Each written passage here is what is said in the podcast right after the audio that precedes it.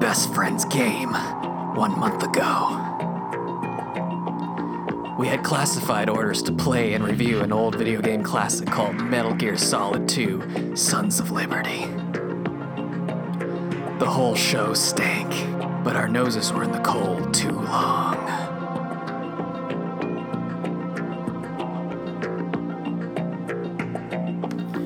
Hello, everyone, and welcome to the next installment of my best friend's game.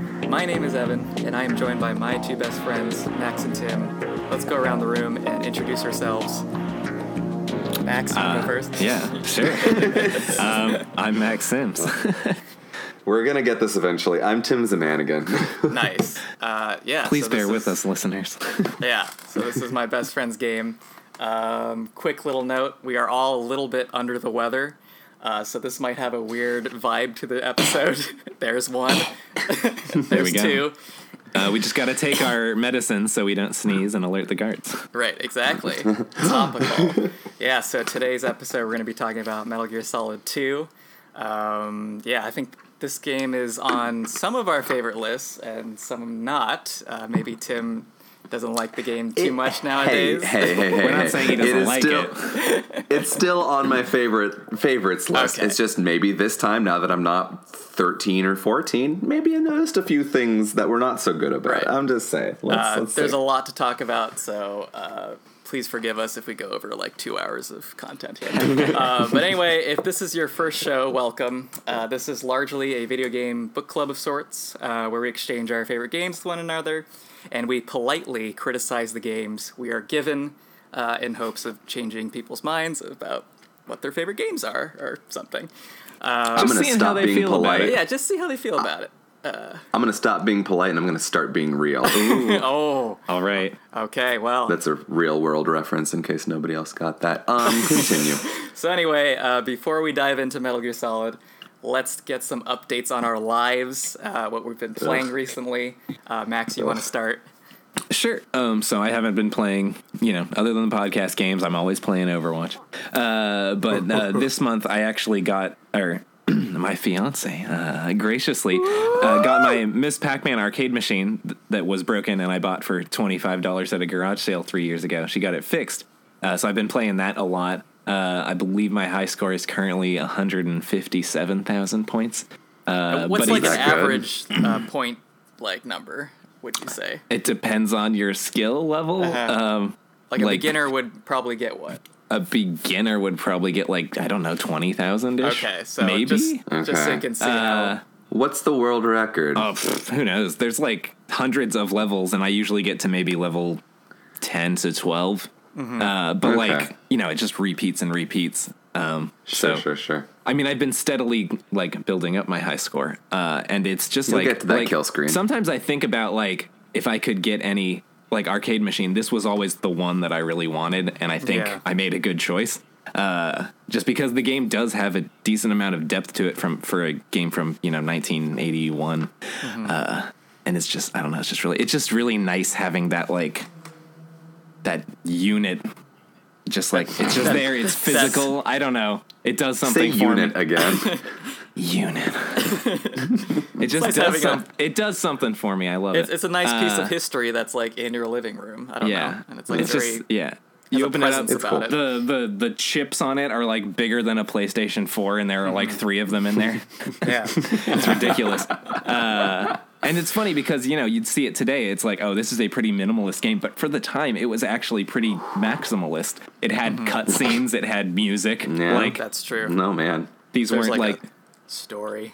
There's a story, yeah, quote unquote. There's it's a three act story, man. wow.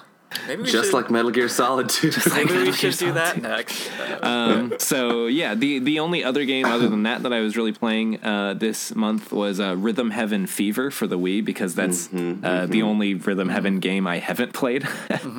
Uh, How was that one? I mean, it's Rhythm Heaven. I love Rhythm Heaven. Uh, does it use any like motion controls? It thankfully no? does not use any motion controls. You're almost Good. exclusively just pressing the A button. Sometimes you're pressing the B button. Uh, that's about mm. it. Uh, you know, I mean, as as the Rhythm Heaven games are, they're you know they're all very simple but very satisfying. So mm-hmm. it's I I don't know if it's that it's a Wii game and so it's made for standard definition TVs and I'm playing it on HD TV, but the first TV I was playing it on upstairs felt like there was a little bit of lag, but maybe I just suck. Uh, but then I don't know. I moved it downstairs and it felt better. So I don't know if it's just the TV or what. But I love Rhythm Heaven. So uh, I wouldn't be surprised if we eventually played a Rhythm Heaven game on one of my months. But we'll see. Okay, that sounds fun. That would be fun. Um, cool. Is that it for you? Yeah, that's it for me this month. Pretty Well, tame, let's I'd talk say. about yeah, com- usual comparison. Um, I have not been playing much games at all. I realized this this month. Um, it took me a while to get around to Metal Gear Solid 2, and thankfully I crammed that into a few afternoons, um, which was a lot. But it was oh, that's right, I was sick, and I was like, well, may as well. Amen. Hey. Hey, hey, um, nothing makes for weirder fever dreams than Metal Gear Solid 2. Yeah. that took me to some strange places. Let me tell you. fever, fever dream of a game. It is a fever. Dream. Oh, God. definitely. So yeah, I was like, yeah, there was like a cool event happening for Overwatch this month. I barely got anything for that. Um, I barely played Metal Gear Solid and a roulette game, Witch in the Hundred Knight. I literally played for twenty Oh, minutes, thirty minutes before this Yeah. podcast. I So think that's enough. um, we'll talk about that when we get to it. That. But yeah, no, nothing really. I'm excited because I got Shadow of the Colossus in the mail, so I'm going to play that soon. Oh, maybe cool. today actually. Nice. Um, I still haven't played that. yet. and and I have God of War on my queue. Mm, I, gotta, I think I'm gonna get I'm a that. Q. Gotta gotta get around to that one. None of us have really been God of War fans, so it's interesting. But No. maybe a few of us will Yeah, play it by next month, and we'll we'll talk about it. That might be fun. Yeah. No, it looks really good. Yeah, it, It sounds looks really really good. good. At, at, which is at odds with, at least for me, all the other gods of war. Right. Right. Well, they changed a lot about it. It Uh-huh. looks like so. So Yeah. yeah. yeah. Well, yeah. Again, maybe next month if we've played it, we can maybe Yeah. briefly talk about it. But we'll see. Um, mm-hmm. yeah, that's it for me. Evan, what you been up to? Yeah, I guess it's been kind of a lull month for all of us because I've also been sick for a little bit and haven't really been playing any games. Really, just Overwatch still here and there. We gotta stop playing Overwatch. We It's really should putting stop. a damper But damper in our it's productivity. so much fun though. It, it's it's so weird. It's like we watch the professionals play, and then we start talking about it, and they're like, Yeah. "Wow, I really want to play it now." And then we play it, and then we don't like it because like we're losing so bad, and yeah, the cycle continues. It's this terrible feedback loop. uh, but besides that, uh, I just con- continue to play Dragon Ball FighterZ. Here and there, I'm steadily making it out of Supreme Kai. Um, it's getting difficult. Uh, Is so- Demon next after that? Demon is next after that. Or is it Super Saiyan 3? No, it's Super Saiyan 3 after Demon. Where's Majin? And I think it's after Majin is Where's after Super Saiyan 3. And then there's like something else. And then like Living Legend I know is last, but I, I don't know how Mm-hmm. much there could be after that. So What is there? what is there beyond? left? but yeah, it's getting harder because like um, let's see, I, I I- I started using Bardock more on my team, and he's like a newer character, so I was just trying to get the team down um, before I jump back into ranking. But Well, Okay. yeah, anyway, so that's what we've been playing. Um, in addition to Metal Gear Solid 2, um, which is a lot. Uh, there's a lot to talk about here. But uh, first, I'd like to talk about our first or favorite memories associated with the game. So, Oh, boy. Max, do you want to get us started? Sure, sure. So, um, I first played Metal Gear Solid 2. I believe it came out in 2001. Mm-hmm. I probably Okay. Didn't play it till 2003 or 4 ish. So, mm-hmm. I was up in the uh, Sequoia National Forest at a mm-hmm. timeshare my parents had called Our Ranch. I was up there with Tim. Hmm. Um, hmm. and it was, you know, there's not a lot to do at night up there. So we were just basically laying in bed with the lights off, just talking. And he was like, dude, I got this game called Metal Gear Solid 2. like, and he was like, like, he didn't tell me a lot about it. I don't know if you had even gotten very far in it because you were literally only describing to me the tanker portions of it. But you were like, Okay. it's so cool, man. You got to play it. It's like, and, I, and, you know, yeah. You know, we were. sus- I was susceptible to. That's how we found out about games back then. I feel like it's true. like our friend. We got it from Blockbuster, and then our friends played it, and then we were like, oh, Buck Bumble. That's a cool game. You know, whatever. Great opening track. Uh, I mean, that was how I found out about. about Grand Theft Auto. Was my one of my mom's coworkers was hyping it up to her, uh, and then I rented it from Blockbuster. You know, Does when your you were kid love 12, shooting when kid, I was like other people? yeah. he does love doing that. so Suggested. yeah, so Tim actually recommended the game to me because he had it. I remember seeing commercials for it on TV. You're welcome. Uh, which was mind blowing too. Yeah, because we we didn't get like a ton of video game commercials back then. Mm-hmm. Um, I mean, like I mm-hmm. do remember commercials for like Yoshi's Island back in the day. So I mean, obviously they existed, but I don't think there were a ton of them. I remembered Metal Gear Solid Two and Final Fantasy X were like, Yeah, ten was the big. I one. need a PlayStation Two because look at mm-hmm. these graphics. because of yeah. that, uh, yeah. no, I for sure. specifically remember like the Metal Gear RAY jumping over the boat in the in the commercial. Oh. Uh, so yeah, so that's I mean, so I played it back then and I loved it. I didn't understand it at all. Uh, because I had never played Metal Gear Solid 1, which is kind of Right. prerequisite for going in. I mean, the game even has I'm not sure if the original original had it, but at least Substance, which is what I played and own and is all the re-releases has like a novel length description of Metal Gear Solid 1 in there that you can read because Right. you I tried reading that one time and it's like, no. this isn't I actually happening. I read uh, so there's like a super short version of it. There's like a 10 page one, a 100 page one, and a 300 page one Wow. uh, that you each get by reading the shorter one. I read the up to the 100 page one, and it was actually like decent. Uh, I was don't it know. kind of like, was like more written like a novel, or it was, was, it just written like, like, a fact it was written like a kind of like A a, report, newspaper right? article. Report. Yeah, but it was like it had this completely. It was from the point of view of this character who's not actually in the game, but he's Oh, like okay. this Right. paranormal investigator idiot. Uh-huh. Uh, and it was actually it was fun. I mean, like it wasn't Uh-huh. it wasn't like written amazingly, but it was all right. It was like it Mm-hmm. was played for jokes a lot of the time, but Ah, interesting. it was something, you know.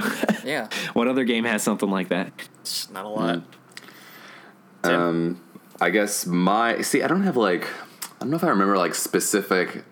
Well, I have specific memories from like the end game, but I'm sure we'll get around to that when we talk that. about it. I think, but um, I remember just like my brother got it probably because he'd heard about it, and it was like it seemed like you know it was like a gun game. You're a, an agent and Guy with a gun. infiltrating and stuff. Yeah. Yeah. which wasn't like the usual games that I played back when I was you know 12 or 13 or whatever. Mm-hmm. Um, but I remember it being cool. I pretty much remember the tanker stuff specifically in the beginning. I think maybe it just took me a while to get through the tanker. I'm not sure, but uh, and I don't remember exactly where I was or how I was doing in the game. But one of my first memories of bonding with Evan actually was um, we were like still getting to know each other. I think, and it must have been like seventh grade maybe. Um, but I mentioned like we were talking about games, and I was like, "Yeah, I'm playing this game, Metal Gear Solid 2. It seems really cool." And you're like, "Oh, dude, I've been playing Metal Gear Solid 2." And I was like, "Yeah." Meant You're just talking be. about it. In Yeah. BFG Yeah, we Origins.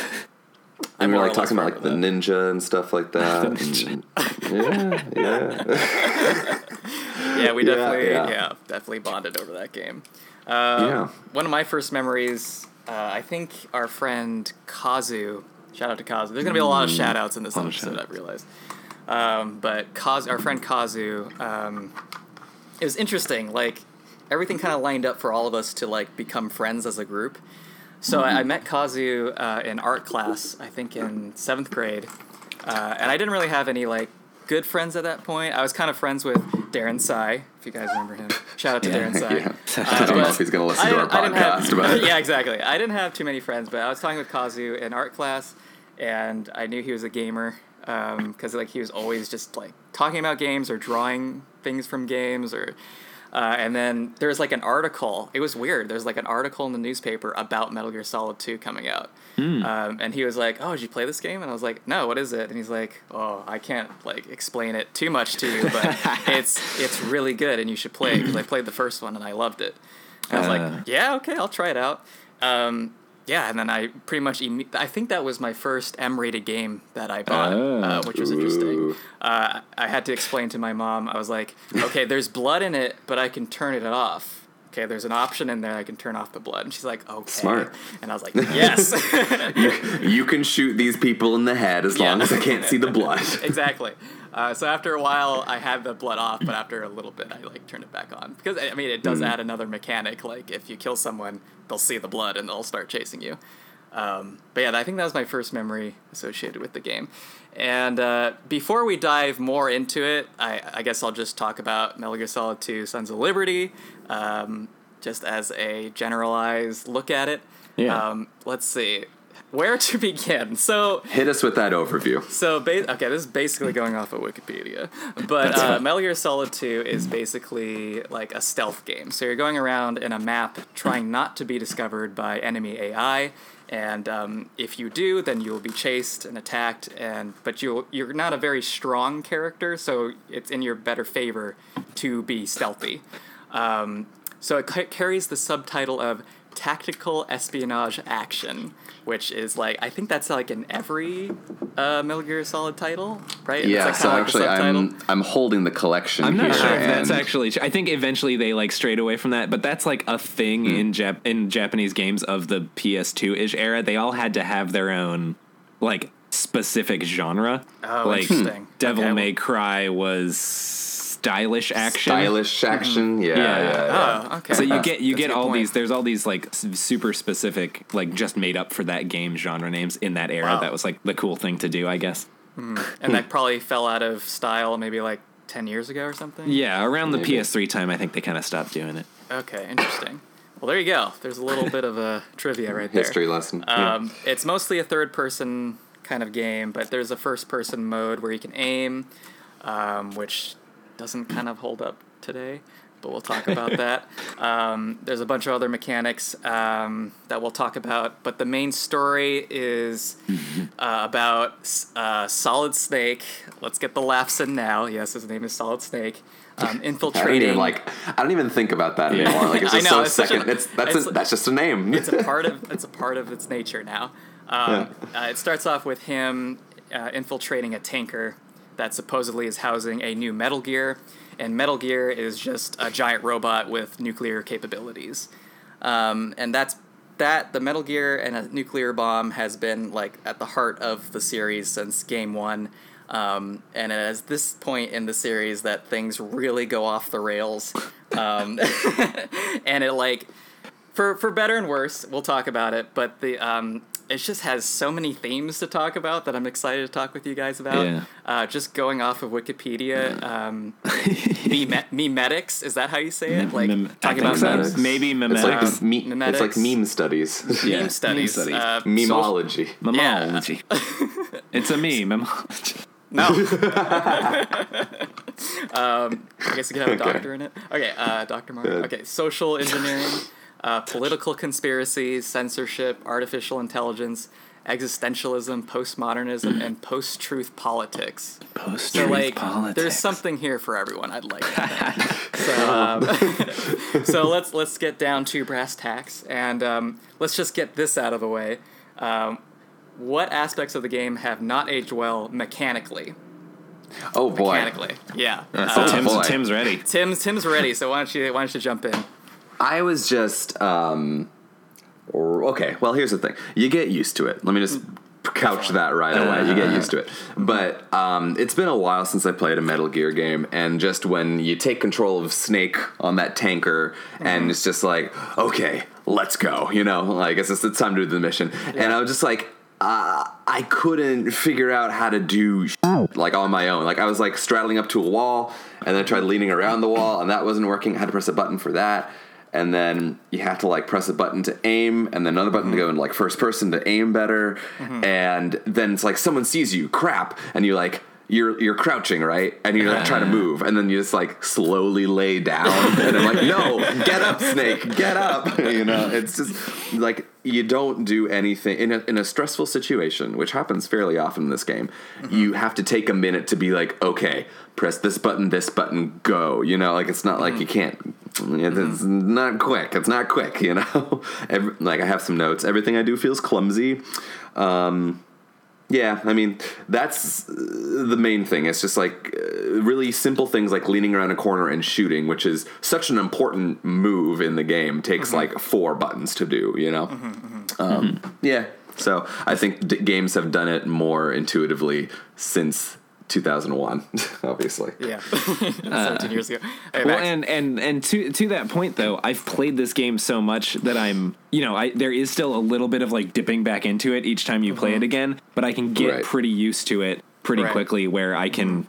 you know, know what I'm doing and pre- you know remember the right buttons to press. But I mean, I agree. Certainly, we've come a ways with game feel in general in third person. Mm-hmm. uh, you know 3D action games. Like Yeah. if you just look at this, uh, you know, a game about a guy with a gun, basically, and then you look at Uncharted, whatever, Mm-hmm. five years later, six years later, I think. Um, and like Uncharted is just so much. All the movements are so much more fluid Oh, and everything. Which I mean, the Metal Gear games evolved with the times as well. You know, Metal Gear Oh, yeah, Metal Solid Gear Five is was like great Feels to great. play. Yeah. uh, nice weight to your character and everything. But Mm-hmm. you know, this was 2001. Like uh, the like punch kick combo, if you hit circle enough times, just looks so like robotic and like a human could not make these moves. Uh, right. so yeah, but like that was the limitation they had at the time. I think they did a great job with the limitations they had, especially with the Mm-hmm. Oh, like visual look of the game. Still looks great. Like it looked great at the time for a PS2 game. Definitely. Uh, I think I think honestly, it's one of the probably the best looking like realistic looking Mm-hmm. PS2 game. Like there are better looking PS2 games that went with their own visual style, but this Mm-hmm. one's basically just trying to look like you know the real world. like a mo- like a movie. It uh, like a movie. Uh, has this real yeah real time look. and to I it. think it's like in for a PS2 game, it looks like ridiculously good. You know, yeah, they were definitely pushing that that little PlayStation box to its limits. Like there's like rain, um, all these like environmental factors that they were taking in. and this is a super early PS2 game too. It's not Oh, like yeah. a end of the system's life. You know, mm-hmm. obviously Metal Gear Solid Three was a bit later and looks great as well. Mm-hmm. Uh, mm-hmm. and they could do more stuff with it. You know, the the environments are kind of sparse in Metal Gear Solid Two and, and very clean lines, but they Very. knew what they could do and they did a good job. I think.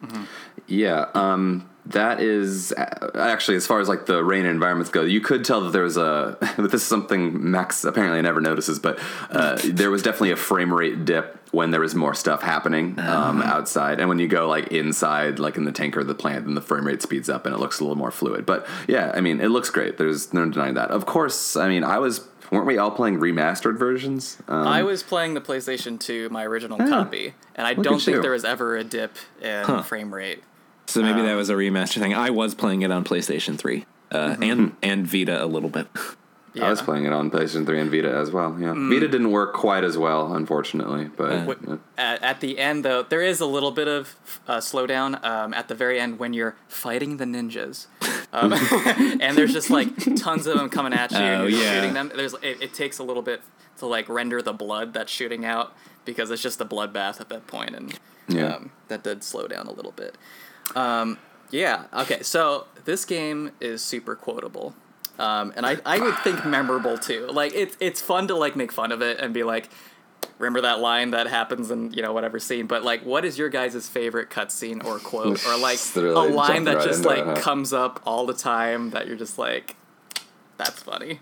Um, I had forgotten about this scene until it happened, and I Mm-hmm. was like so thankful that I like wasn't like expecting it because it's just something we quoted all the time for no good reason. Yeah. Um, but when there's a boss in the game named Vamp, um, and at a certain point, for like the third time you're encountering him after he should have died like three or four times, um. Raiden like comes in the room. Raiden's the main character. Raiden comes in the room. Is like, so still ticking, huh? And it's like it's like so obvious. Like he's like trying to be like a badass, even though Yeah. he's like not at any other point in the game. And Vamp's like, unfortunately, hell had no vacancies. I'm like, yes.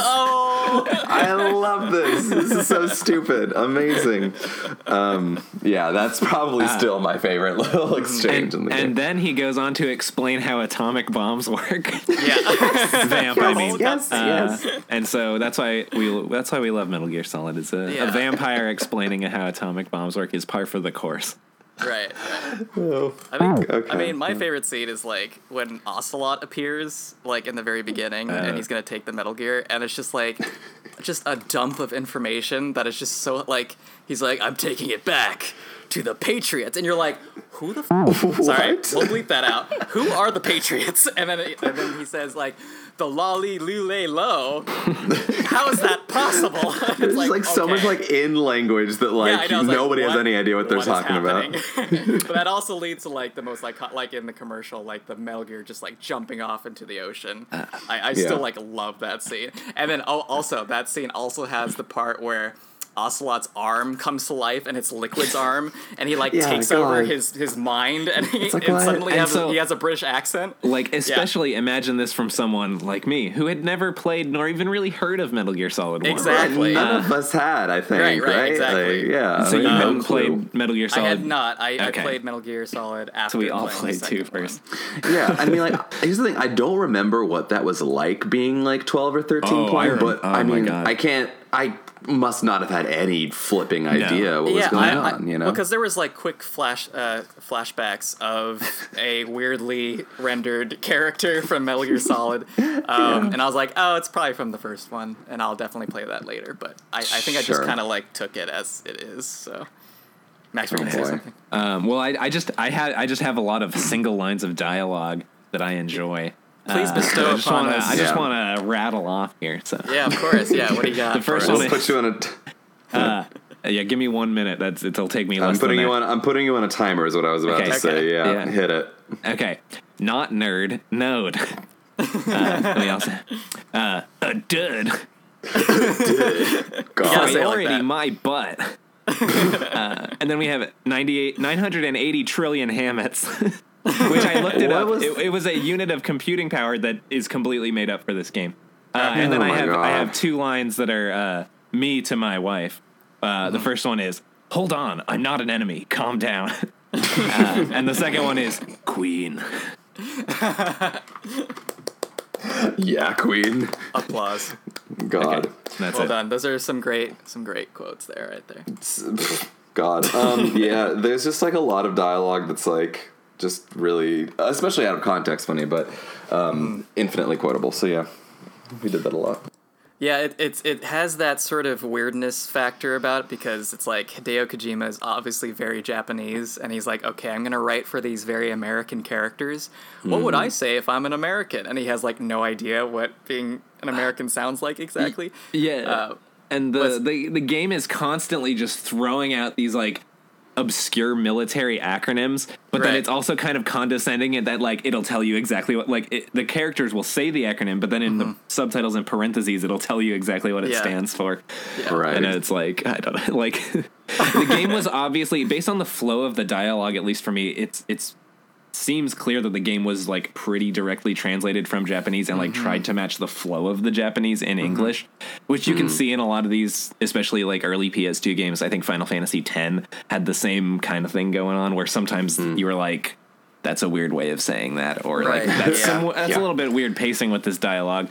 I think it's I think it's a little bit better, a little bit better in Metal Gear Solid 2, but uh, yeah, it's still it's still kind of there. Because that was like the early days of like actual like voiceover. Yes, Yeah. yes, we're a, fu- a fully voiced game. Uh-huh. Yeah, So if we were reading it, it would be one thing, but now we're hearing it through a voice actor, and we're like, we pick up on those things much faster Yeah. than if we're Yeah. just reading it. Um, cool. Uh, what were your guys' favorite weapon or most used loadout? Um, Oh God. I mean, like I have like. I think the correct answer is the M9 M9 tranquilizer gun. I Yeah, think that one's- that's single-handedly the most useful, like most practical. Like, yeah. um, Unless you a like want to kill everybody, then and get like, caught the- more easily.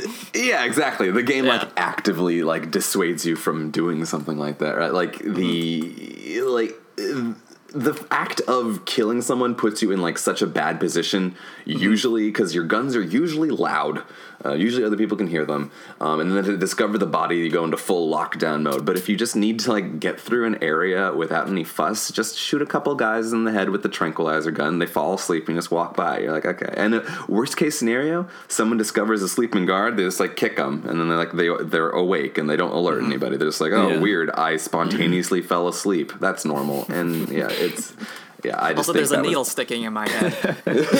bizarre Weird. yeah, no that was uh, i think the my favorite gun so Yeah. I mean, yeah, that, uh, I I actually made it through this playthrough. I don't think I've ever done this before without killing anyone. Uh, wow And because I actually Nice. forgot, because you do get a cutscene uh, where Raiden is like, "Oh God, I killed someone," like because he's never Oh, actually yeah. because he's only trained in virtual missions before, so he's never actually Right. been on the battlefield. Uh, so did you still get I- that cutscene No, I did not get that cutscene, Oh, I'm just. I'm just remembering now. Uh, though you know, I obviously I saw my results screen with enemies killed zero. Uh, Nice. So I did it because before I've always like accidentally knocked someone off a Yeah, ledge or something. I I was so I mean like part of the reason was I was playing it for I, I had to kind of rush through it a little bit, but uh, I definitely like tripped too many alarms, way more than I wanted to. I was stuck in mm-hmm. situations where I had to like defend myself by killing people. Yeah, I, I, mm-hmm. I I tried to do a no kill run on Metal Gear Solid 3 once, and I mentioned this to you guys, and I accidentally killed a few people without even realizing it until the very mm-hmm. end of the game when it tells you how many people were, were dead. So, like, that kind of just like soured me to the experience. I tried my best not to kill people if I could. It's it's difficult But I- and requires some luck. Mm-hmm. yeah. A little So- bit. Look, I remember you saying that for Metal Gear Solid 3, and there's like a portion where you're like in a car chase, and you're thinking you might have slept the driver, and then that I flipped the car and might killed the have- passenger. Exactly, So, which I I, thought was kind more of cheap, sense. but that was Yeah, probably it. On, well, and I come think I think in, in three I tranquilized someone who was standing on a bridge and he fell off the bridge and died, and I think that counted. so then That I had like did. I had one kill, and I was like, oh, Yeah. whatever. Um, I was trying to find the option because I remember that being an option sometimes. Um, uh, maybe it's higher difficulties where if you get discovered, it's a game over. Mm-hmm. Um, and I wish that you could turn that on in lower difficulties because honestly, like. Okay, well, Yeah. this is not related to the gun thing, but this is just a, a observation I had. It sucks getting discovered in this game. Just like Mm-hmm. it, it feels bad. Like you're like you're, everything's on high alert. You can't go anywhere because you're massively outgunned by all these guys. So you to just like wait in a locker and or in a box and just like Mm-hmm. Yeah. hide for like a minute and a half until the coast is clear, which sucks. Mm-hmm. Like I much prefer like you got caught. It's like oh game over. Try again Yeah. from this area. You know because yeah, it so it's is there. There's a certain like. I mean, at least for me, fun to like initially like, oh, I got to find a place to hide. Is this place good? Mm-hmm. And then there's a tenseness. Are the guards going to come and open this locker that I'm in or whatever? Sure. But then usually after about 30 seconds, it's clear that they aren't. But then to get back to non-alert, you just have to wait for this bar to slowly tick down until they're out of caution Yeah. mode. And yeah, it does Right. get kind of boring. Um, Though then I feel like the game's almost missing something when you do turn on that instant discover or discovery equals game over mode. So I don't know. Uh, obviously, yeah, if you're rushing through the game, that would be a lot more convenient. and I'm Yeah. glad that it's there. It, it, I know when I when I played the game on extreme mode, uh, I had that mode. I had that turned on. The discovery equals game over. So And I mean, I'm sure that's like part of the point, right? Like, I mean, as far as the game design, it's like your your goal is to not be discovered, so it's got to like really hamper you to be discovered. You know, otherwise Right. there'd be no point. So, so I get Yeah, that. I understand. I think it. stealth is like one of the hardest genres to like create a To game do. for. make Um, fun. yeah. yeah, I, exactly. it, it's so hard to to just get it right. Yeah. Um, my least favorite weapon was this time was the uh, the katana. Like, oh yeah, I really just could not get that thing to work correctly. Uh, doesn't um, feel it is a little fiddly. Uh, maybe like maybe in the the re-release in Metal Gear Solid or for PS3, maybe it feels a little better. But on the PS2, like Eh. I was just having so much trouble. It does just, feel like, a bit I think you and figured out something about it. What? It, it does that? feel a bit just like you got like this really long piece of spaghetti or Yeah, a little Yeah. bit.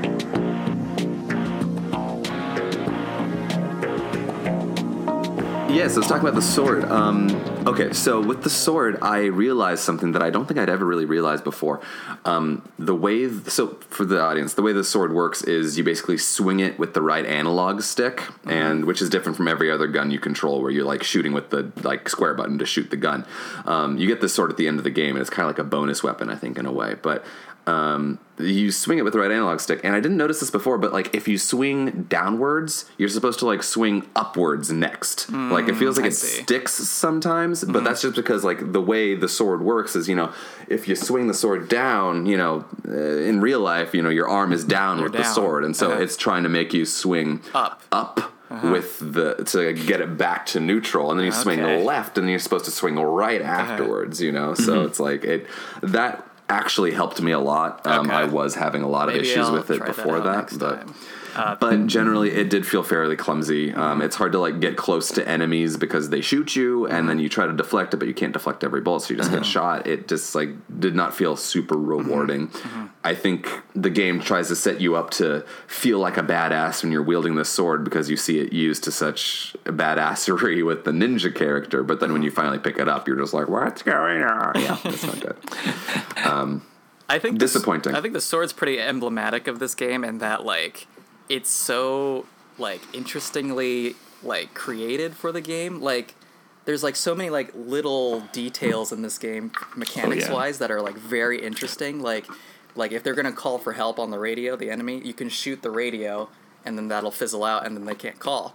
Did you know that, Tim? I no. Oh, I always didn't know just that? I didn't know that. Oh I always God. just like accidentally like I always put that guy to sleep and then Uh-huh. they'd be like, "What's going on? Respond!" And Yeah. it's like nobody's responding. Yeah. So then they send more troops and it's like, God damn it! Yeah, like every single time. So But if you even good, if- if you have so- a good shot, you can get it. Um, Yeah, fast. even if a guy says a couple words into the radio and you put him to sleep, they'll still send like they won't go into alert, but they'll still send people to investigate. So you got to be like Right. ridiculously fast. I think you can shoot the radio even on their hip if you're like Yeah, yeah. that Um, good. You can Uh, accidentally shoot the radio when you're trying to I like think shoot I- them for real. Um, I think I probably knew that when I was in like high school or middle school, but I don't. I didn't remember it this time. But uh, to Evan's point, there are so many like gadgets and stuff that you get that are pretty much just like one time use. But then Yeah. there are other like secret times you can use them or like other ways to use them. For example, you get the coolant to freeze bombs to defuse them.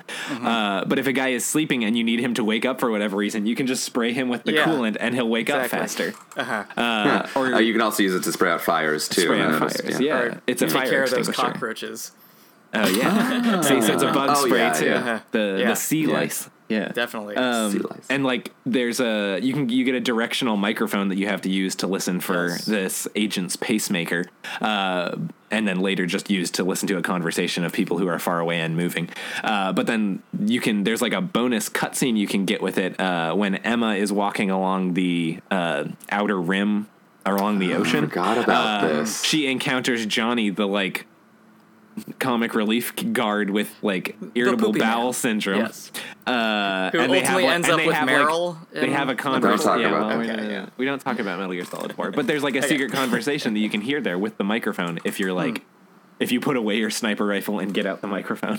Yeah. Uh, so you know they're, they're while the game itself actually doesn't have is like a pretty short game and like realistically if you look at like a, there's only like 30 enemies or whatever in the whole game uh, or at least in each scenario um, like the game really gets a lot out of a little uh, Exactly. and that's Yeah. one of the things that I really like about it. It know it knew its limitations and it knew exactly what it could do and just like went as far as it could with what it had. they were like pushed into a corner, and then they got very creative with what they had to do to like make a good game. Um, Yeah, um, I liked. I mean, like, so we talked about how Metal Gear Solid Three does better with like larger environments. Mm-hmm. Um, one thing I thought that Metal Gear Solid Two was good at. I mean, like, it's you're basically on the same structure the entire game. I mean, like, you kind of move to different new parts of it, but you are retreading a lot of ground. But I always kind of felt like they always kind of like swapped out a couple enemies here and there, and maybe like made it a little bit more interesting depending on where in the story you were.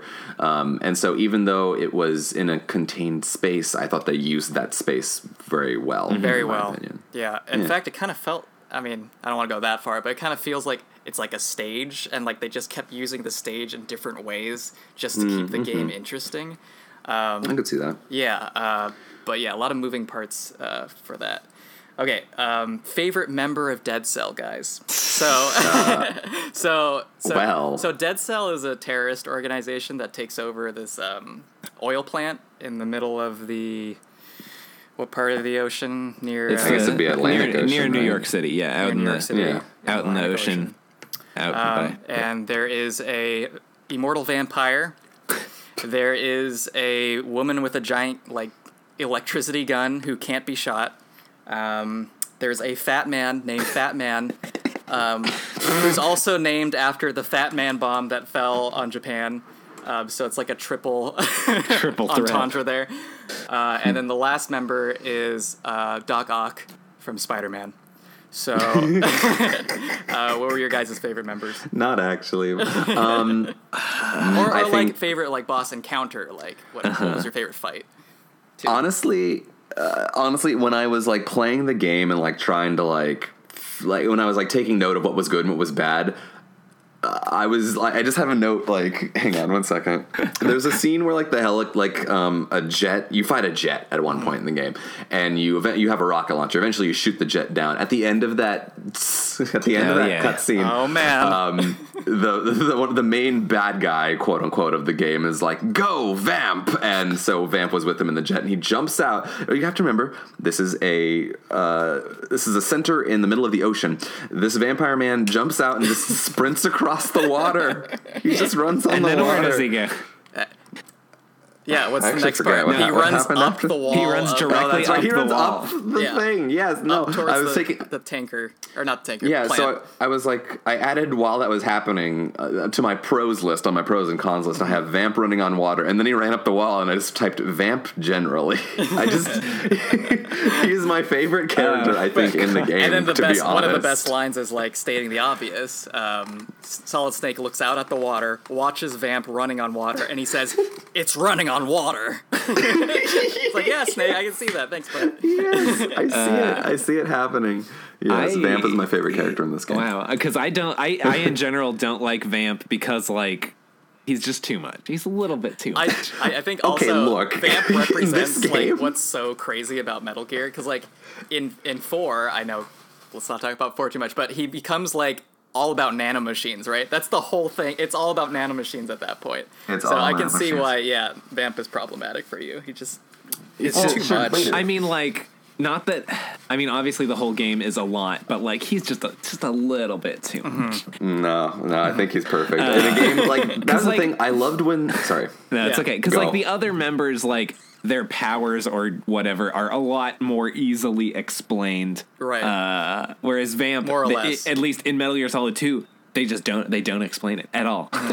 like everything That's else. what I like. Okay, well, I mean, and like Metal, I, I, mean, I thought it was fair, nanomachines. Van- Hang on, not- on. they- but they didn't explain it within this yeah, we, game. That's we're true. just in the in the in the eye of the Metal Gear Solid like two. We're I not talking about still anything else Metal Gear past Solid that. Uh, I mean, Vamp is probably more similar to the bosses of Metal Gear Solid 1, who were, I think, in general, a little bit weirder. I'm trying to remember all of them. Maybe not. I don't know. They were kind of normal. they were weren't they were a little bit more normal, I think, which I think, is, Psycho which I Mantis think is better. But I Except don't know. for Psychic Guy. except for the Um, psychic, guy. Psychic Yeah, so I guess He's there's literally always psychic. one Praying Mantis. Uh, Psycho Man. But Psycho Mantis. what? So what? What I liked about the game was when it like really like dialed into its weirdness. Like Mm-hmm. for Vamp, they never explained that. And when um, so later in the game, Fortune, who Evan mentioned, can't be Uh, shot. that's mm-hmm. because she like basically for most of the game she has this unexplainable like barrier around her where bullets just whiz by her Mm-hmm. and grenades that land at her feet don't go off and are duds as the Dude, as the guard says. A dud. Um, but then And like then they wait, later, hold on, pause. When they say it's a dud, they like slowly move in to like, like what Yeah, are they planning yeah. to do at that point? It's like kind of like walking up, like it's Yeah, anyway, so dumb. I'm sorry. Um, Continue. yeah, but eventually they explain that oh, she had some kind of like electromagnetic device on her that deflected bullets. Uh, but but then then at the very end, she just like with her willpower deflects these Mm-hmm. missiles coming at them and snake's like she is lady luck you know um, and they never explain that she just makes the missiles fly away and like i liked that Okay, I like, like this that part is so too, though. stupid so, yeah, so Yeah, I mean, like that's what I like Okay. Yeah. they do this weird with running on water vampires who can get shot in the head and just like not die for whatever reason, you know, because hell had no vacancies or whatever. Um, I- yeah, so Vamp, the Vamp was my favorite, but Yeah, I, I really like Vamp, like just the like ridiculous factor, and I really like Fortune. I thought she was like a pretty well written character, and she was nicely tied into the entire plot. Like her father was killed by Solid Snake, or so we think.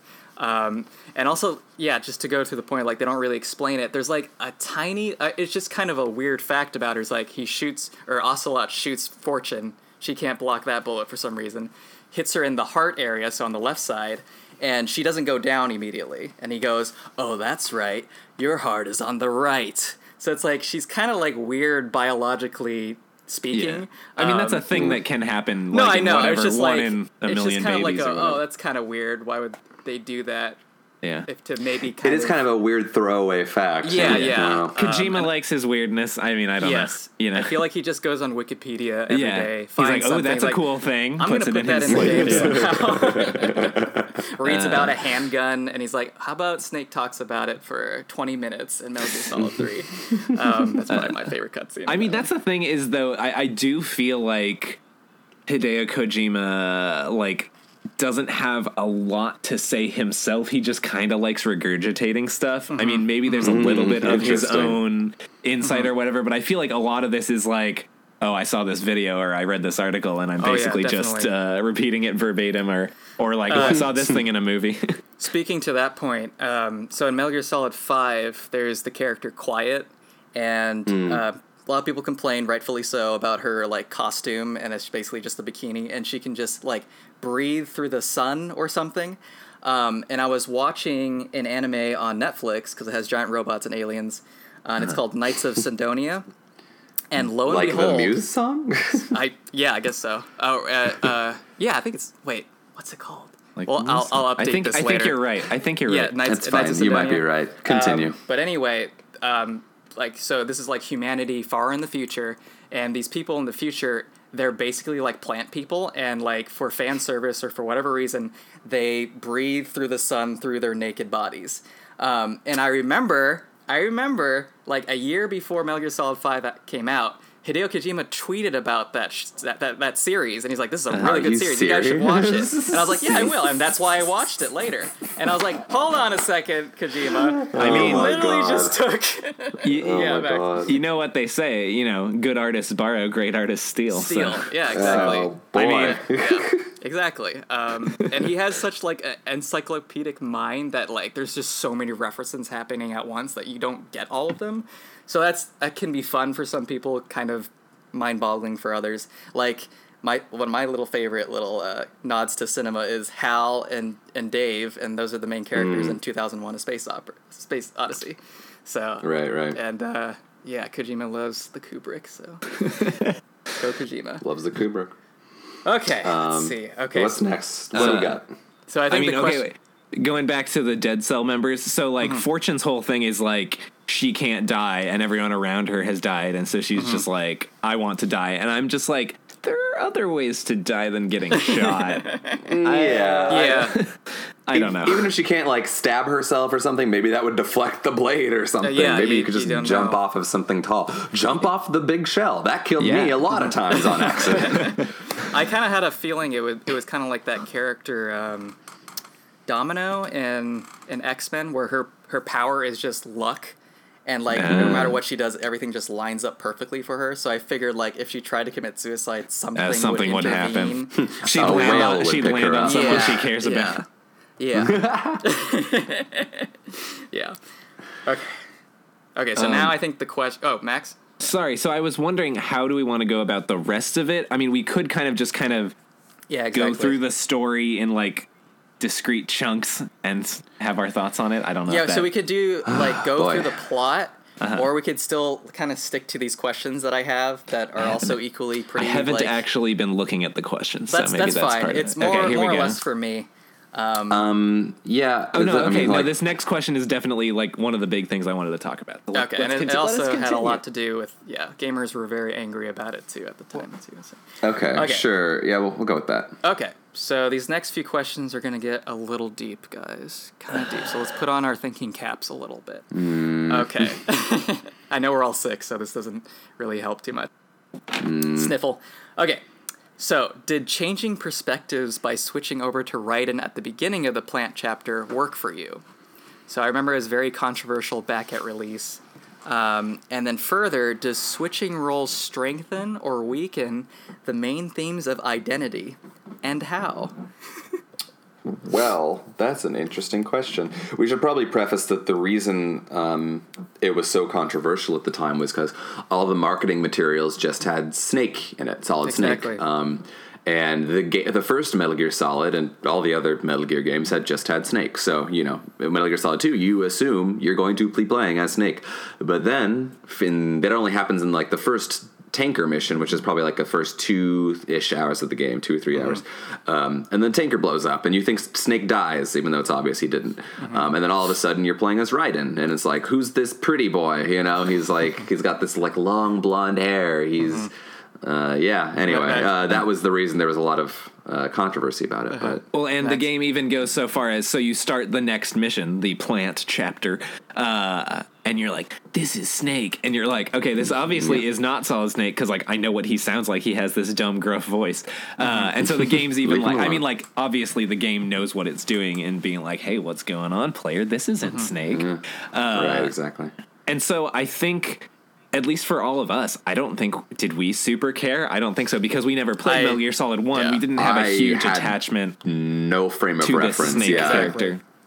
I thought it was like, an okay, I- interesting choice because I remember reading about everyone's complaints at the time, and I was like, Mm-hmm. I think it's kind of cool because like he seems like a cool character. Well, don't and honestly, I mean, maybe the general public was outraged, uh, but like, if you look at, re- I mean, like, I'm not going to say review score numbers because I I actually know the.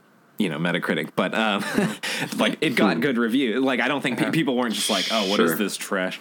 And I, I remember, didn't Japan like accept Raiden a lot more than the West? Because because Well, yeah, Japan and loves their pretty boys. I've heard things that it was like, "Oh, it's a marketing thing to get people in Japan to play it," and I'm like, "Was it? I don't know." Uh, Okay, I don't so know. that's And- debatable. in in going back to your like kind of does it tie in with like strengthen the themes of the Mm-hmm. story it's like i mean i don't I, I don't know i don't know if that it, it does or it doesn't but Mm-hmm. it's at least very interesting with how raiden is presented because snake Mm-hmm. is like this you know war hero kind of ultimate soldier Yeah. whatever Uh, He's basically a whereas superhero. raiden his Mm-hmm. his only training has been in these virtual missions. He's done a simulation of Metal Gear Solid 1 like Mm-hmm. tons of times. So like Raiden is the player. Uh Yes. he's, yeah, he's just that's where we get into this the Yeah. meta stuff in this yeah, game. Yeah, That's where yes. so I mean so obviously I think it was a great decision for me for like just you know, for that interesting kind of take on Raiden is Mm-hmm. Yeah. you the player. If you don't like him, look in the mirror, loser. like Yeah, exactly. That's a good point. Like for a first-time player playing Metal Gear Solid 2, you don't have this real connection to Solid Snake, and then suddenly you're playing another character who's also looking at Snake as sort of like a hero. Mm-hmm. There's something there. It's kind of like um, it, it builds more grandiosity to the Solid Snake legend if you're playing someone else. Yeah, and sure. what better way to be introduced to that legend than through playing another character as your first time playing Metal Gear? Um, Yeah. But I do understand it can be a little frustrating if you're not Snake. Um, but Yeah. I, I think people also uh, were abrasive towards like Raiden like came off as like kind of whiny or like he just like kind of seemed like he was didn't really know what was going on but i mean like that super played into like the game's kind of themes of kind of trying to confuse you because the entire game Raiden is told hey these are the things you're supposed to be doing mm-hmm.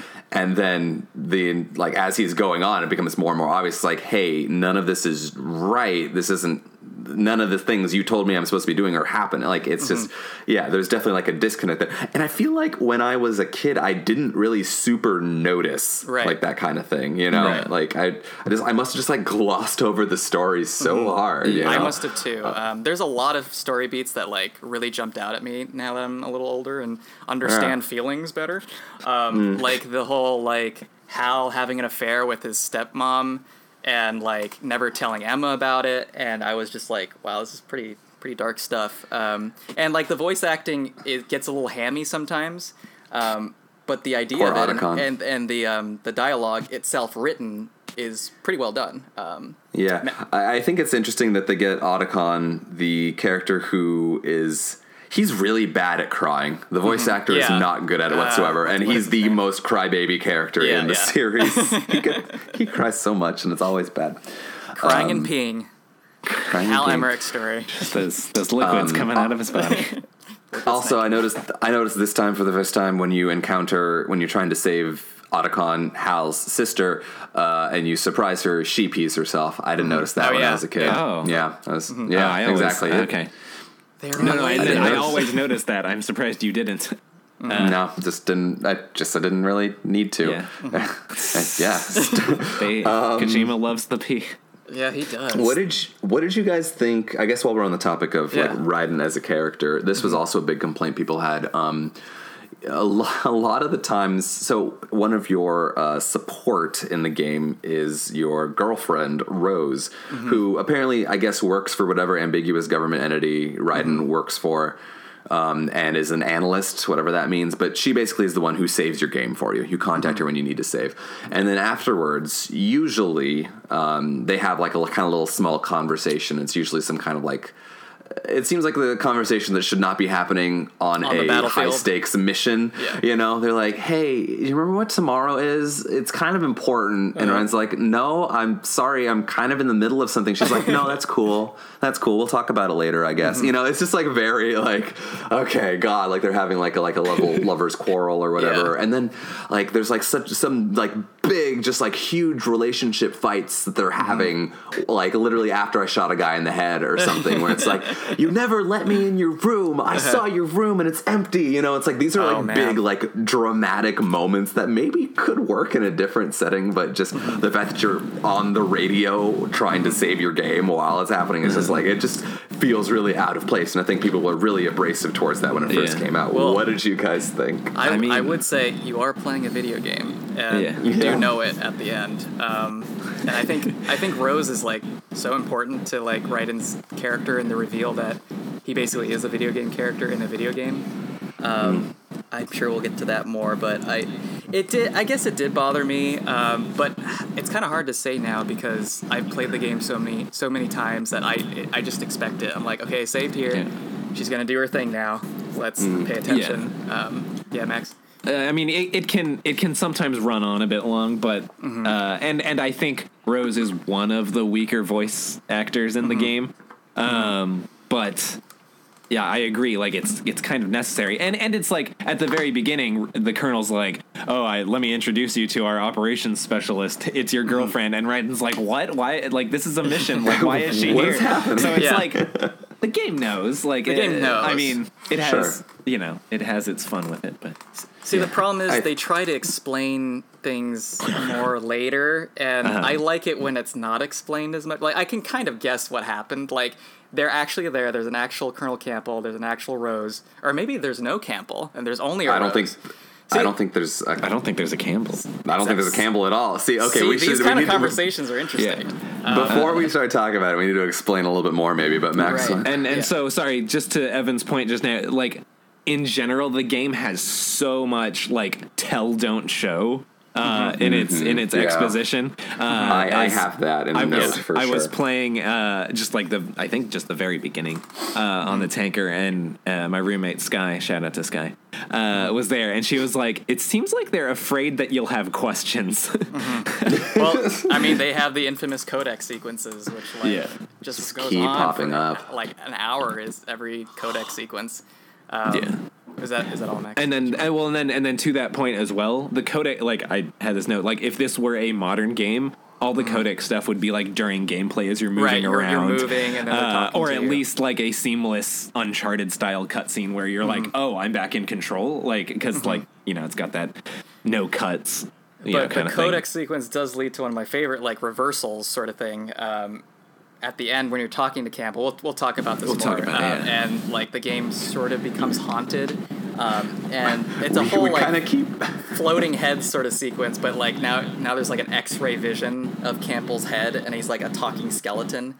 Um, Yeah. I, I just love that that part. Oh, and Um, Yes. Also, during the codec sequen- sequences, you can push, and now I don't. I think it's R two to listen to like Raiden's thoughts, and I'm Mm-hmm. Yeah. like, this is like, Oh. I love the the like video gaminess of this. I mean, th- there's Yeah. only like there's maybe like ten to twenty different thoughts that he can have that are like, no way, or Uh-huh. Like. Huh. Or like, Right. you know, so it's like you know they're, they're just kind of generic I- things. But I thought that was like I only used it a little bit, but I thought Yeah, that was cool. for was the cool. PS2, I think it's L2 and R2. L2, and oh. if you use uh, L2 or L3 and R3, you can You like can zoom, in on people's yeah. faces, which is Yeah. fun here and there. Which there. is fun. Uh, just like staring at their mouths as they talk. Um, That's actually a segue to a small thing I want to talk about. I love the Easter eggs in this game. Oh, man. um, I mean, that's like my favorite, maybe my favorite thing about it. Like, there's just like such like little, like it's a very serious game, right? But there's just like little touches where it's like, okay, we're having some fun with But it's this. Like, you know, very you're, humorous, yeah. yeah. like you're trying to hide from enemies, and you're like open a locker room, and there's like a pinup of like a model in there. Yeah. You're like, oh, okay, and you just like Uh-huh. close the locker, and you're in there, and just kind of like staring at this pinup, waiting for the guards to pass by you. You know.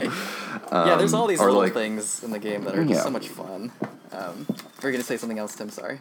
No, I was just thinking like there's like a guard who's like listening to the radio or whatever, and he's just kind of like dancing, around. He doesn't super notice you. I remember I kind of felt a little bit bad because like I was like in a rush and I, Uh-huh. I had like died three times doing some stupid shit just a minute ago, and I was like Mm-hmm. running through that area and I saw this guy just dancing down the hall. I was like, no, and I just like shot him in the head and like ran past him, you know. but you know, Okay, little so things like that, little touches. So before we venture anymore, maybe we should talk about the ending, which I think is like the point of reference for so many things we'll be talking about. And feel free, guys, to jump in at any minute because I'm sure I'm going to be missing things. But Okay. um, towards the end, like the final act of the game, uh, Raiden, our main character, has basically been captured by Dead Cell.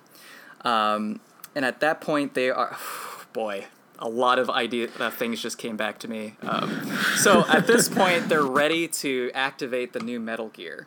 Um, but instead of a Metal Gear using a nuclear missile, I mean, it will use a nuclear missile, but the ends is Oh, boy. different. They want to use the nuclear missile to knock out basically the electricity and, in effect, the internet, which they, a word I don't think they use too much in this game because the internet was just up and coming at that point in 2001. yeah. Um, so that was interesting. They wanted to contr- the the bad guys, Dead Cell, want to control uh, the flow of information. Max, Well, so actually, so earlier in the game, see, you kind of got it. It all builds on itself. Uh, Yeah. So early in the game, you meet the president, who the whole reason you're on this, uh, you know, oil facility. Uh, is to rescue the president who's been taken hostage by Dead Cell, and he explains to you, okay, so basically, I'm just a puppet of this like organization called the Patriots, who basically control everything.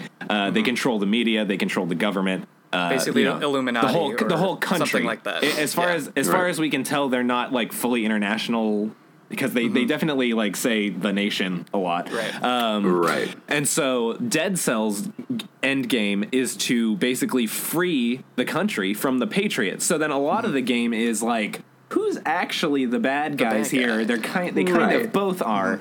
Um, and so yeah, basically the the Patriots are being overwhelmed by all this just like raw information that exists out there now based on the internet. They can't control it like they could, you know, the free press or whatever. Free Right. press. Uh, and so they yeah be, they're basically launching this metal gear as a like huge ai system to control the flow of digital information Mm-hmm. like a Big Brother thing. yeah basically making people believe what they want uh kind of shaping history but it's i mean both sides of the coin are kind of flawed so it's kind of a Right. gray area where you're like what's like what's even the right thing and the game is basically like that at the at the end it's like Snake's gotta just make your own like, yeah, what can we do? I don't know, man. You got to like find your own place. Mm-hmm. So, I mean, I, uh, so now you can go ahead. So you're you're on this. Basically, it's a Mm-hmm. giant ship that has Metal Gear guards that like con- has the AI core of the Patriots to control Right. Right. everything. Yes. Uh, and so, like at that point, I think you know most of what's going on at that point, uh, but you get freed by a ninja, um, and you're uh, on your you're, you're naked and you're trying to get out. Uh, you're trying trying to free yourself, um, and at that point, the codec sequences, which is like. What exactly is a codex? It's- is it a is it like a mental link sort Codec- of thing? Clear. it's it's a it's basically a radio. Uh, Uh-huh. But it has a little. It has like a little. It's like a video call, basically. But Mm-hmm. I think but, within the game, when you're using it for some reason, you're completely silent. Right. I think Yeah, the implication like- is like you don't speak out loud. You're kind of like yeah. thinking what you're saying.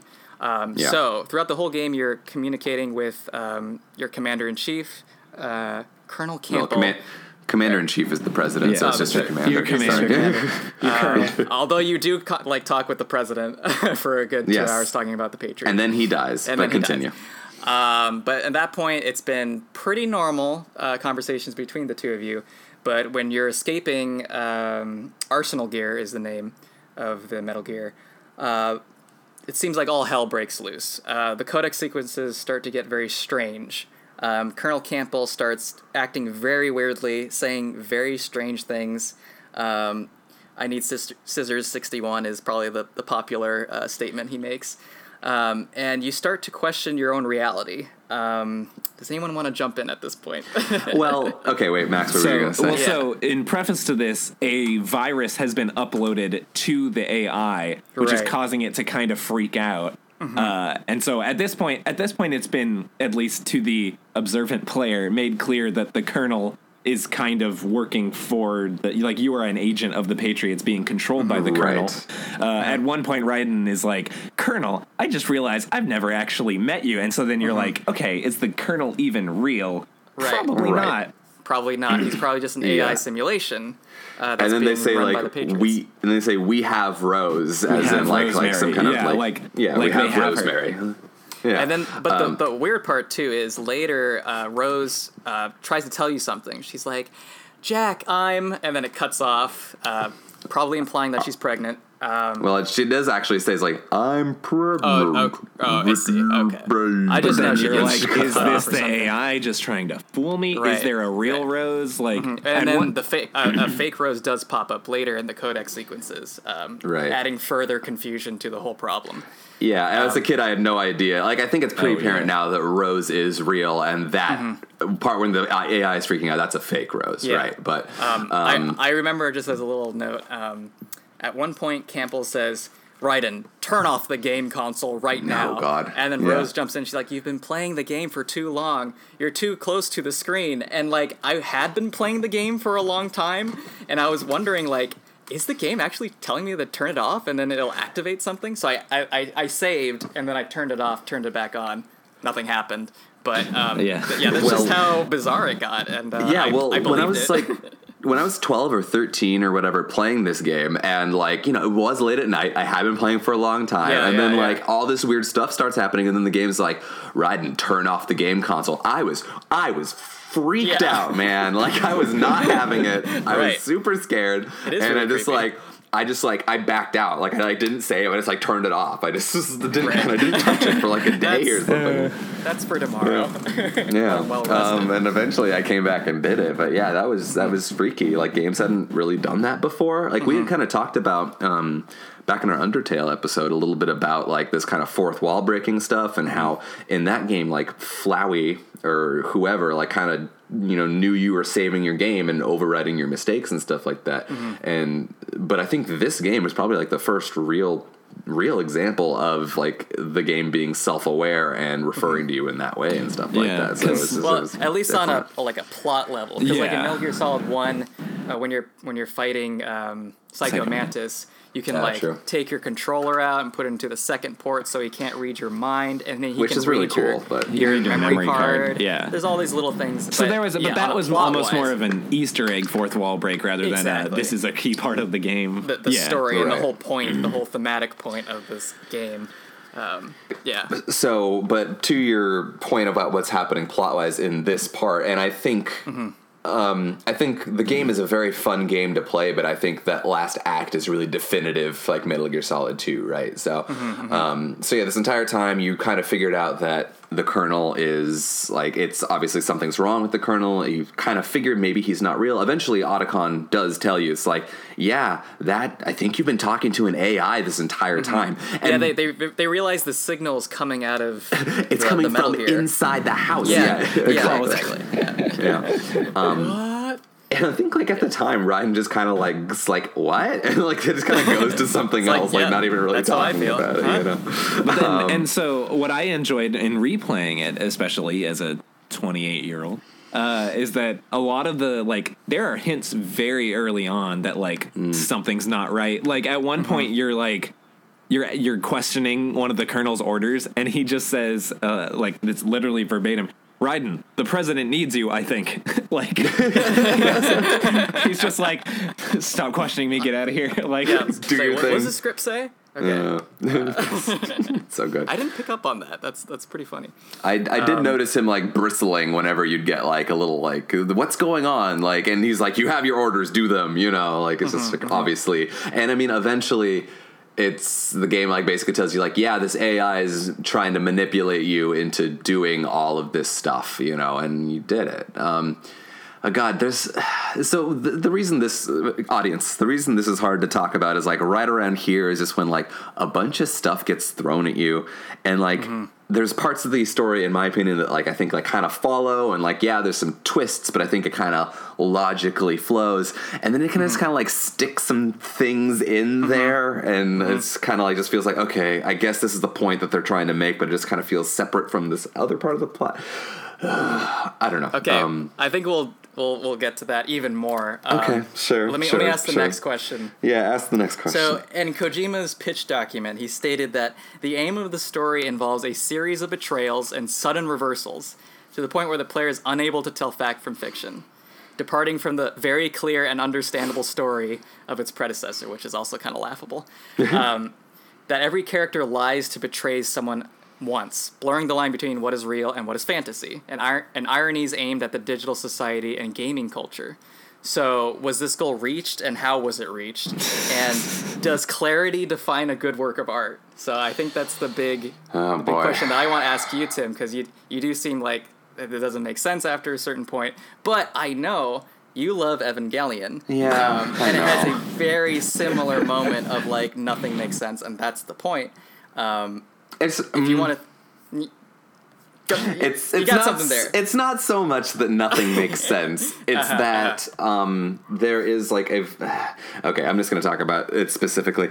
At the very very end of the game, um, Mm-hmm. when you are about to do your final boss fight with your adoptive dad uh, question mark um, it's like basically you're about to do fight with this guy and you kind of like have been following it up to this point. Um, they tell you like this entire thing has been a simulation. Like there's a lot of events in metal gear solid 2 that are lot, very similar to metal gear solid 1 and they explain it like oh they've been trying to have this uh, environment where they're building the next solid snake. So you uh, uh, you know you assume like okay i have been this test subject in creating the super soldier. I get it. And like i understand that i kind of follow that it's stupid but i get it you know mm-hmm. and then it turns out actually uh, you, you get another codec call and it's the AI. Except I think it's a different AI because the AI in Arsenal Gear was destroyed, and this one is just one that mm-hmm. was in the White House, I mm-hmm. guess, and it's contacting you.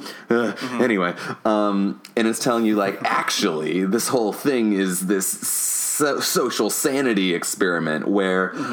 And I help me out, boys. Like, um, this yeah oh, real quick this is the creepiest part of the whole game for me because that campbell when he explains what you what he is he's like we were here in the soup of humanity when it first arrived like on earth in the beginning we've been here since the beginning Well, Um, so he explains that he's basically, I think, like when the nation started was when Mm-hmm. this kind of again they don't really explain what it is. Patriots. It's like yeah, the Patriots like this consciousness started emerging, and he says like Mm-hmm. the primordial soup. It's like a basically a new organism being developed from the birth of America. I think is Mm-hmm. Right. what they're saying. Right. So That's con- good. yeah, yes. Um, is that what you were going to go with? Or? yeah yeah but i'm just saying how it's just um He's, he's speaking less like an AI and more just like as a consciousness, a collective consciousness. right, Um, exactly. so you would be even asking the question like, then how is he talking to me if he's just a collective consciousness? It doesn't, So- it doesn't. It's not clear he's coming from a computer or anything. It's just like yeah. how much of this is in Raiden's brain. uh, He, he's know? basically just like, I'm America and I'm talking to you right now, and you're like, what? yeah. Um, Uh, and so, I mean, like, and this entire time they're basically talking about how this micro this this experiment on the big shell where Raiden has done all these things like Metal Gear Solid 1 was an experiment basically to see how well that they could control perception and information and how this was like just like a kind of a micro example of that. And i just like didn't buy it. I'm like how Uh-huh. is this emblematic of in any way of the way you can cre- like control society as a whole? Right. I didn't get that I think that part, yeah, that's that's logically to think that way. But I think at that point, it's supposed to kind of be like, hey, this is a game, and we've been telling you to do these things, and you've been doing them. Um, and so that was the thought experiment. Is like i guess okay I have just achieved. Yeah, does that make a little more sense? I mean, I I, I guess. guess. if we're reading it as being like super meta, I, I kind of wish they had sold Uh-huh. And it I a little it bit is better. super meta. Yeah. I, I, guess I mean, they kinda- could have definitely. Yeah, if they had sold that a little bit better, it's, it, to me, it just was kind of like um, like okay, here's all these plot points. This kind of makes sense. Just kidding. This is what it actually is. Okay, fight the final boss, and you're like, okay, well, Yeah. Jesus Christ. Well, and that's what you think. I do feel like Yeah. yeah. they only kind of like ninety percent committed to the whole Yeah. like super fake out meta thing. Um, I mean, obviously, I love the game, but it's not. Yeah. It, it does get a little bit like a a little bit extremely hard to follow. Yeah, there yeah, in, the, in the last half hour or so.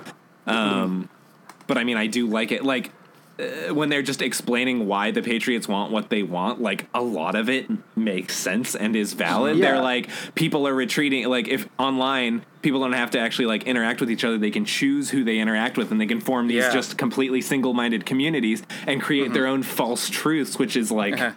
Exactly Okay, so- what's happening in the world, uh, Yeah. I know. you know, fake And this- news and whatnot. He was talking about this in 2001. I'm Uh, it was sure ta- there are many yeah. studies that were talking about this, but this is like 17 years ago, Yeah. and we are now just seeing like the implications of like what the internet can And can do for us. That's Right. really the Um, reason I like this game so much. Is it's like almost downright prophetic. It- it is prophet. That that was the word I was looking for earlier. So in the uh, yeah, and so the Patriots are like, like all this fake information is piling up. We want the true information out there, and I'm like, Mm-hmm. yeah, like Yeah. okay. yeah. But then obviously they're also want to Yeah. like have complete control over everything. So I mean, it's like, like, what is Yeah. the truth to them? The truth is going to be different for us, and you know, like, what is truth? Um, Yeah. Tim, you're going to say something. Well, no, I was just gonna say, like, again, like the Patriots goals and stuff. I thought that was part of like the overarching plot, and I understood all that. That totally makes sense. I think like the conversation that you have with the AI. Uh, right before you that- fight Solidus is more talking about like the big shell and what you just did as a game and how that's an Okay. example of what they're trying to do Yeah. on a grander scale. And I, I, they, they lost me a little bit there. Yeah, I 'cause- have. I, I hear you. well, and because they're like What? just the resources that they had to spend to get this thing going is like Yeah, yeah. billions of dollars, and Well, it's like I- yeah, They Well, are does the, it- yeah, they are the the uh, the Patriots. Yeah, so, sure, it I mean, didn't but, they like- logically follow. couldn't they have made a little bit easier of a simulation somewhere that Mm-hmm. co- oh, I don't know. It's a little bit cheaper. I don't know. that part And- I agree. Yeah, is- I think is kind purely of- that moment is just to be like, okay, wait, we had an explanation, but I want this game to not make sense. So let's just throw in this last thing before you actually finish the game. That might totally to be true. And more. and yeah, I mean, I have in my notes like uh, so. I was I was proud of myself like up until that point because I was like I was like okay, I'm following this. I'm an adult. I get this. I get there's some twists. I'm still with you. Right. And then at that point, Yeah. I'm like I'm still typing notes. I'm like okay, uh, let me let me quote. I'm like kernel is formed in White House 200 years ago, like primordial soup, some consciousness, digitizing life itself. This whole thing is bonkers. That's all I it truly is bonkers. God. Period. Um, and as far as yeah, and I have like Metal Gear Solid 2 is the worst offender of throwing everything at once at you instead of kind of like mm-hmm. building and doing that. But yeah. Um, also yeah uh, so going back to your original question about like how like is nothing's real and there's betrayals and stuff and how well this lived up to it um, i think a lot of ways it did but there were a lot of like examples of i feel like they kind of just like tossed something in um, a good example of which being you're about to fight solidus on the roof of the white house and all of a sudden he's Federal like Hall. but F- Sorry, yes, not not the White House. I knew that. Yeah, Federal Hall. Um, All of a sudden, he's like, "By the way, I killed your parents," and it's like, okay, well, shit. I didn't even realize that was a conflict before this. Like, um, and I don't know. It just It's like, like toss that in adding there. unnecessary salt to the wound, sort of thing. Yeah, I don't know. Yeah. Yes, Max. Uh, yeah. So well, and on, and to add on that, when you're captured, Solidus has this speech that was like, "Oh yeah, by the way, I'm your adopted dad. You were a child soldier, in case you forgot." Uh, and so like I feel like they almost threw that in there, like as a way to make because otherwise you'd be like, yeah, this Solidus guy, like, why am I fighting him? He seems to have like. He seems to want to take down the Patriots. Okay, like sounds good to me. You know, because like Sure. I feel like they just kind of threw that in to make him more evil. Yeah, it, like, yeah. I, towards the end, I kind of was like, I was like kind of agreeing with him. I was like, when the AI was like, "You have to fight this guy," I was like, "No, do I?" But then also, it's like Solidus then wanted to kill you because in your nanomachines you had information about the Patriots. I think was Oh, the yes, idea yes. there, which I which eventually was like, okay, I guess I do have to fight to defend myself. But um, and then also the um, the whole thing with Emma, Emmerich, and Otacon, um, I did not like. Um, you, I mean, like it was a dark little plot line, but to what end? I guess was my thing. Um, there was like Just a lot of incest. Yeah, I mean that's the thing. I mean, okay, yeah, okay. He had an affair with his stepmom. That's messed up. His dad killed himself. Also messed up. Um, but then there's just like this real, not even subtle tone of like Emma being into Otacon as like the brother thing, and she's like, Uh-huh. just I just wanted you to see me as a woman, and I'm like, I'm very uncomfortable right now. like I didn't like this at all. Uh, yeah, I didn't. I Yeah, it kind of felt like they wanted to expand Hal's character, which is fine, but in this game, Hal has not a real role to play Yeah. that much. Um, No. So it is kind of weird that they threw that in in this game. Um, Yeah. Yeah. I thought it would have made maybe I don't know if it would have made more sense somewhere else, but it just kind of felt like a like that entire plot line could have been Hmm. not, not let's say removed. It just like felt extraneous. I don't know. Like that was just kind of like something that happened and then she Right, I- Hmm. died and then like you didn't talk about it again. Like it just kind of happened and it was over. Like that was Right. It's, it's a very similar t- beat in the first Metal Gear Solid when when Sniper Wolf dies, Yeah. and kind of how like opens his heart up and he's like, "This is who I am as a person." So I guess they added that just so they could mirror that Ah, moment, so it's part they of the needed simulation something. program, right? Yeah, but yeah. at the same time, the it's same not time. super necessary. They could have done it a little bit better. Yeah. Hey, yeah, exactly. question to you guys, not about this game, but it's always been my impression that Otacon fell in love with Sniper Wolf and thought Yeah. that she loved him, but actually she didn't give a shit. That was Yeah. Right, always my impression, No, I- but yes, I he think always yes, just made it seem like it was like that's the this love story, but it's like, no, she was like an evil hot sniper girl. She does not Yeah, care about don't- you. I mean, do you have any evidence as to when it seemed like Sniper Wolf loved Otacon back? No, I don't think didn't there was like any. it it. was It was happened, all yeah. Otacon's like hearsay, him saying that she It loved was just him. him like, projecting. yeah, one hundred percent. I mean, he's yeah, a I just loser, wanted to, basically. Okay. Yes. Okay, we're I all in wanted to make sure then, this was all established. Yes, good. That's good, the good, canon good. that we have established. Okay. Awesome. Okay. Um, Podcast yeah, canon. so I guess the, that was my problem with the plot. And it's no we're spending a lot of time on plot audience. We Right. actually haven't really talked that much about gameplay whatsoever. But in a game that so Mm-hmm. In the beginning little bit. heavily emphasizes plot, I feel like we have to, you know? Mm-hmm. Yeah, so, yeah, exactly. Yeah. Um, let's see. Okay, pause. Pause. I mean, Wait, not, wait, not we're- actual pause, but Oof. right. No. Okay, we're like a little over an hour or something. We should probably start winding down or maybe Start start. winding down. I, I, don't most know. of my What do we notes wanna have talk about been next? gone I- through. I, think we've been we've been hitting all the questions I wanted to ask. Um, um, I guess we can just go into summaries now. I can. I Um, can. I mean, I have little like more? a couple things. Um, Like okay. before we start talking about like what like Yeah. before we start recording. Well, I mean we are recording, but I mean before we get back into conversation mode, what points Mm-hmm. Yeah. did you want to talk talk about before we get to? I just had one. Okay, so I had one thing here. Um, did you find anything new this playthrough? Like, for, for example, I never knew that you could use the directional microphone when Emma's crossing the little water bridge, and like there was a secret Okay. conversation there. Just because the game is so packed with stuff, yeah. you know, I don't know. Did did you guys, you know, discover anything new that you'd never noticed before? Are we recording Um, again? Or are you gonna? Oh, I thought we were. I thought Just- that was it. Oh, Okay, okay. that's fine. Yeah. Well, fine. Just just cut out Yeah. me asking about the recording Yeah, and this okay. sentence that I'm saying right now, and Yeah. Evan go. oh, me. Yeah. Um, okay, so mechanically, I would say no, kind of like that. But we kind of talked about it a little bit. Tim brought it up. I just got more of the plot this time around. Oh, sure, sure. Um, and like the gravity of the situation and the the prophetic nature of the plot line of like yeah like i said before it never says internet. Um, it talks about like the flow of internet between like personal computers or something i think at the most. Um, and in november it came out in november 2001 um, and the whole thing's about like terrorism and like that was only a few months after the september 11 attacks. Um, it's it's just it like it just predicted the future down to the like the decimal. It's it's crazy. Um, that I think that's what I got more out of it this time, and I think when I finished it last was probably like five years ago, six years ago. Um, Way more than that for me. Holy God. probably like maybe even longer. mine's been Um, ten at we've, least. we've been we've been playing all these other Metal Gears, um, some good, some bad. Uh, Metal Gear Solid Three is a fantastic game. Um, Four is not a good game. Um, Sorry, audience. and and just I just had a more uh, just like a m- more mature look at the theme, like the themes, all those themes I was listening. I was like, yeah, I, I saw that more this time. I saw more of this.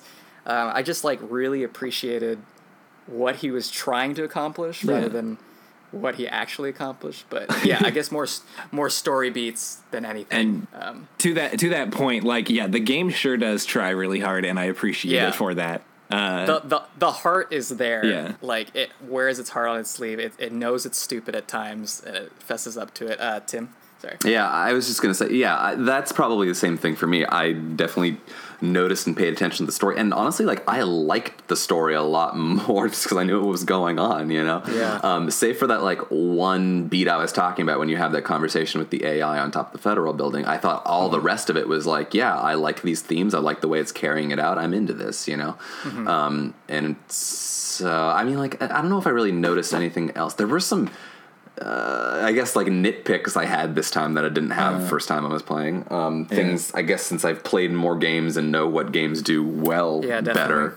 Um, I have in my notes here a couple things. Um, uh, basically, I mean, like aside from like the clumsiness factor, the beginning of the game requires you when you enter a new area to like find the radar module, um, and this game is borderline impossible to play without the radar in my opinion. Your like sense of how far enemies can see you at and like mm. where they are is like and you can't get in the camera angles are weird unless you go into first person and that makes you freeze in mm-hmm. place to do so. It's just uh, the the very first enter into a room feels really bad to me. I'm just like i mm-hmm. hate this. I feel like an like i felt like if I, Tim Zamanigan, was trying to infiltrate a government building, like a heavily armed Oh, area, I was like, I don't know what I'm doing. like maybe no. that's Wow. maybe that's super meta. I don't know, but I Yeah. felt like an idiot, just like crawling around trying to figure out where I was and going. and so. definitely later games in the series did better with that. Uh, you know, with radars yeah, and yes stuff. and no. so. Uh, Like for Metal Gear Solid Three, that was my main thing. Was like the the map really sucked. First off, Mm, and like I would, and it's a much op- more open field. Um, there's less things to hide in. I mean, you can jump into the grass, but before you get into the grass, you have to walk over to it. So you're always out in the open. So I always felt like I was like I would walk down like five feet, and then someone saw me. and like, how did he see me? And then like I like look around, and he's like in the distance, and he's like, hey, there he is. Let's let's go shoot him. And like, so I had I mean, to like it's much would- more realistic, but and yeah. then it like slowed down the game because I get shot and I have to go into the menu and take out the bullet. And, okay, well anyway, that's a whole other That's conversation. whole- but that's hey, for- when and if I assign Metal Gear Solid 3 someday Yeah. in the future, Yeah. we'll talk Yeah, about right. that. Because I I, mean, personally, I, pers- I, I think three did better gameplay wise in general, but that's me. So. Yeah, I, I right, but was- Evan, I, that, well, uh, sorry, I was gonna say I, I did have a question like, what what do we prefer, Metal Gear Solid two or three? And oh, sorry, let me start over. I hit my mic. Um, did we prefer Metal Gear Solid two or Metal Gear Solid three for you guys? Um, Well, I think I, I well, I mean, I think I'm the only one of us that likes Metal Gear Mm-hmm. Solid Three more. Um, things I liked about Metal Gear Solid Three, um, the I mean, like the story is much more straightforward. I mean, there is definitely some like Mm-hmm. Very like some, clear. Yeah, there's some like political like kind of what's the word I'm looking for? Um, conspiracy theories and stuff like that. Like totally, that's there. Um, but generally, it's kind of it's a lot more straightforward. The focus is more on like your relationship with your mentor and like kind of there's a lot more character progression. I feel like it's a lot more Right. easy to see. Um, so plot wise, I think it's stronger in that way. Um, other things that aren't quite as good. I mean, like like I said, like the contained elements of Metal Gear Solid Two are nice. I like how it's a, it's kind of small, but I liked the areas and there's more places to hide. Yeah, I remember the first time I played Metal Gear Solid Three coming Just out of two. out. I was like, "Where's a locker? I need a Yeah. box. I need something. Where do I go?" You know? But yeah, and they start shooting at you like, how did you find me? Where are you? yeah, yeah. um, Max? Yeah, so I think Metal Gear Solid 3 is a much better story, but I like Metal Gear Solid 2 more as an experience. Yes. I could give you that. Sure. Both are Thank really you. good. Both are like in my top whatever games. Uh, uh, and both really good for almost different reasons, even though the gameplay is, at the end of the day, not that dissimilar. Uh, It's just little things are different. But yeah, I think I think they like did a really good job with the story uh, in three. I mean, it's it's just it's basically your standard ish spy thriller. You know, Right. They- complete with the James Bond Um, yeah theme music, but you know? Yeah. yeah, but but it did it did a good job of it and yeah so but i like two I- more yeah. just because it's more of a like whoa you know it Yeah, has more it- of a whoa moment Sure. you know Yeah, to, to mirror that, uh, definitely it has lasting impact for me, Metal Gear Solid 2. While Metal Gear Solid 3, when I finished, I was like, wow, that was really good. Like, I mean, it has a very emotional ending, and Yeah. I don't want to spoil Yeah, it if great ending. podcast about it. Fantastic ending. Everything made perfect sense, um, except for a few things. Pretty Uh, much. Yeah, they always they always Electricity like to throw a little. There's curve- always a they little, throw little you know, curveballs, little but- some, little something. Um, and the the enemy designs are fantastic. The the, the, the bad guys. Um, but yeah, at the end of the day, I just walk away more with Metal Gear Solid 2. Like I I definitely like think about more the themes that they're talking about Metal Gear Solid 2 than 3. Well, 3 is mostly just about Cold War and like the nuclear arms race and probably the war economy, which became a meme. Um, yeah, just Metal Gear Solid 2 just stuck with me. Um, Yeah, it was definitely it was kind of like that Undertale moment of like this is more than just a game. This is kind of like an art form sort of Yeah. event in my life, um, and especially for like for us uh, when we're younger, uh, blossoming young adults, um, to have this kind of art influence early on is good. It's like it opens up our minds a little more to what can be told and said in in different art mediums. Yeah. Um, but yeah, hey, can I, yeah. Sorry, I was just gonna. I think it sounds like we're wrapping up, and I just want to talk about something that I hated. Um, no, this is just like a nit, again on Yeah, the nitpick. yeah. Sure, sure, uh, sure. Claymore mines are stupid. It's really dumb. They're just like okay, They're so once audience. in the game. No, that's not true. That's not. Where Um, are they elsewhere? Okay, well, I mean, just they would. Okay, so audience, there are these invisible mines that um, you can pick up and you can use uh, to basically like, and you can't see them. Like when you're running around, they're invisible, right? But you trip them and they explode, and like it either alerts a guard or hurts you or both, you know, that kind of thing. Um, and it's a minor thing, but I noticed just like randomly they like would pop up. It's not just on that one EF bridge. Connecting bridge. Uh-huh. Yeah, it's not just there. Um, there was like a time where like I like ran to like go down the elevator to like defuse a bomb, and then I came back up and I took the same path back, and all of a sudden there were bombs there. There were bombs Oh wait, that happened before. to me too. Really? Yeah, and it just like blew up, and I was like, "What the? F- why were these You guys here?" are on. You guys are on normal mode, right? I was Yeah, on normal. normal mode. Yeah, they're just like, "Who put these bombs here?" Interesting. And I then think you can see them if you have like heat vision goggles. Yeah. Sure. Or So, if you have the mine again- detector equipped. or if you're the mine Right. detector, which okay, and Right. again, these are like uh, One-time things you would never think Yeah. to use, right? Right. Like they're just like Yeah, one-time use creative. items, Right. Yeah, and then there was like one other time too where I was like, I was, uh, I'll, I think I took the note because I was annoyed at the time, but I was like in a rush. I think I had died a few times for whatever reason, Mm-hmm. um, and then I was just kind of like running somewhere, and I was like, okay, I'm good. I'm not going to alert anybody. And then there was a bomb for no reason somewhere, and like it alerted the guards, and all of a sudden they Oh, were no. shooting at me. And I was like, okay, this is stupid. This is a stupid mechanic. Why are these bombs here? I don't, I don't But understand it it. did make the Fat Man fight easier.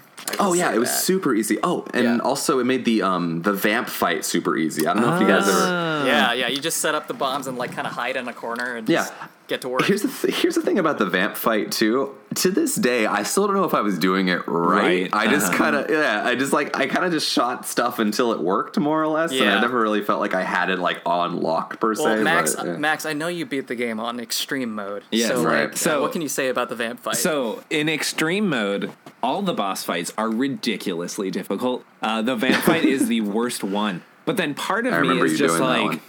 I never really changed my strategies. I just played until I like stopped making mistakes, which took me like Right. 50 tries over the course of like a year. Because I would just I would just play it for like five tries, get frustrated, stop for a month.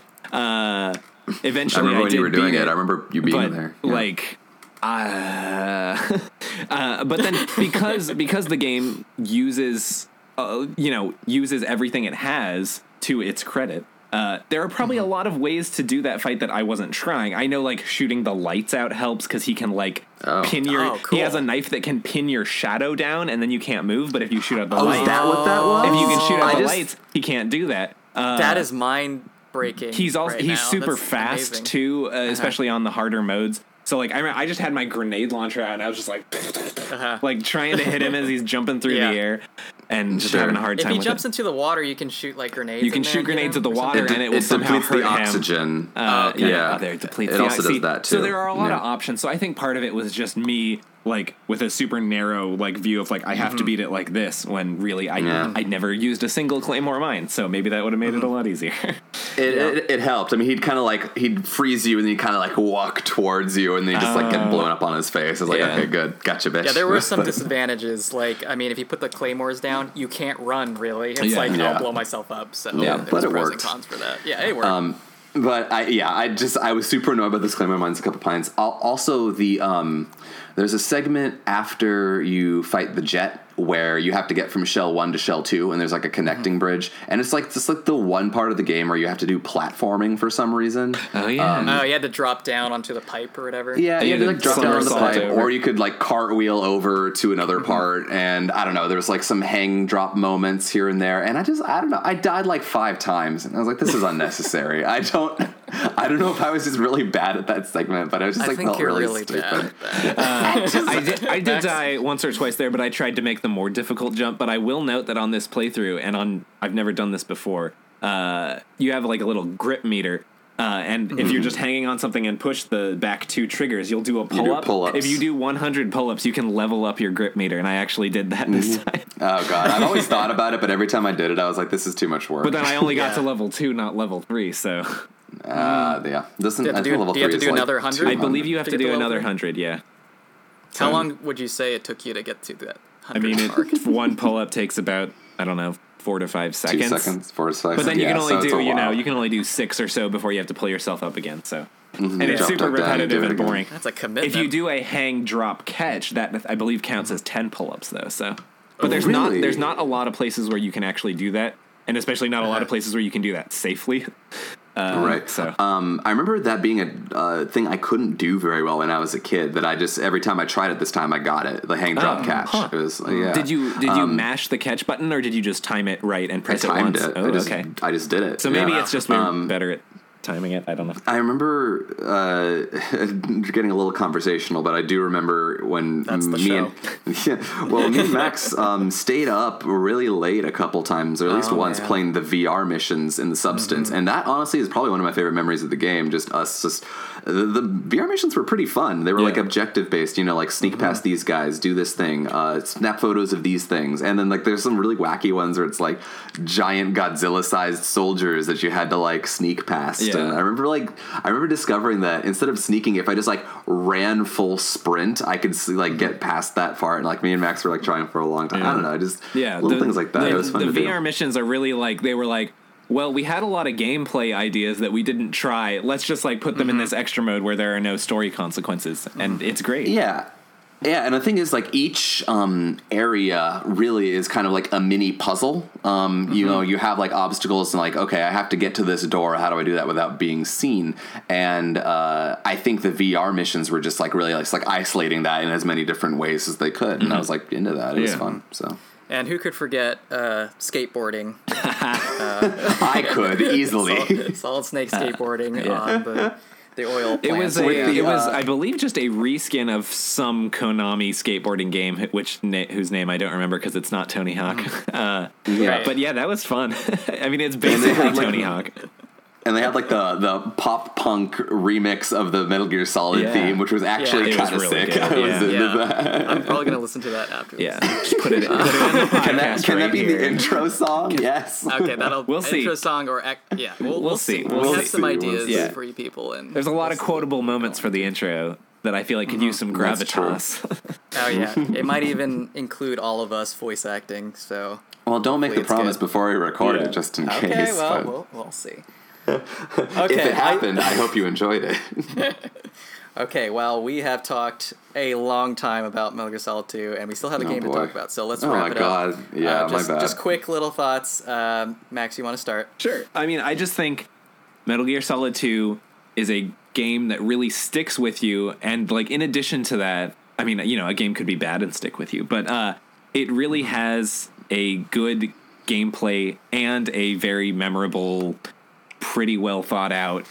At least, you know, really well attempted plot, uh, mm-hmm, mm-hmm. and I feel, and you don't see that a lot in games. You don't see a AAA game that's as like subversive and weird and yet also blockbuster popular as Metal mm-hmm. Gear Solid 2. Like it was selling like hotcakes back in 2001. And like I think that's great and amazing and like I do not think that would happen today.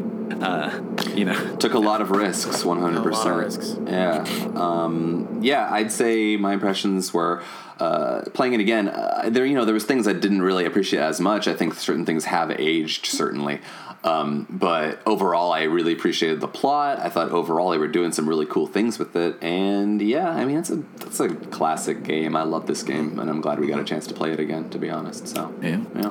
Yeah, pretty much the same on my end. Um, it's so like a part. I think it's a great game for our for our show because it's such a part of like who where we come from as like gamers. um, and our generation, like every, I feel like any gamer now knows what Metal Gear Solid Two is. Um, it's just like genre defining. I think like so many games tried to replicate it uh, to a certain degree. I remember like in the days with like Splinter Cell. Yeah, remember that yeah. game?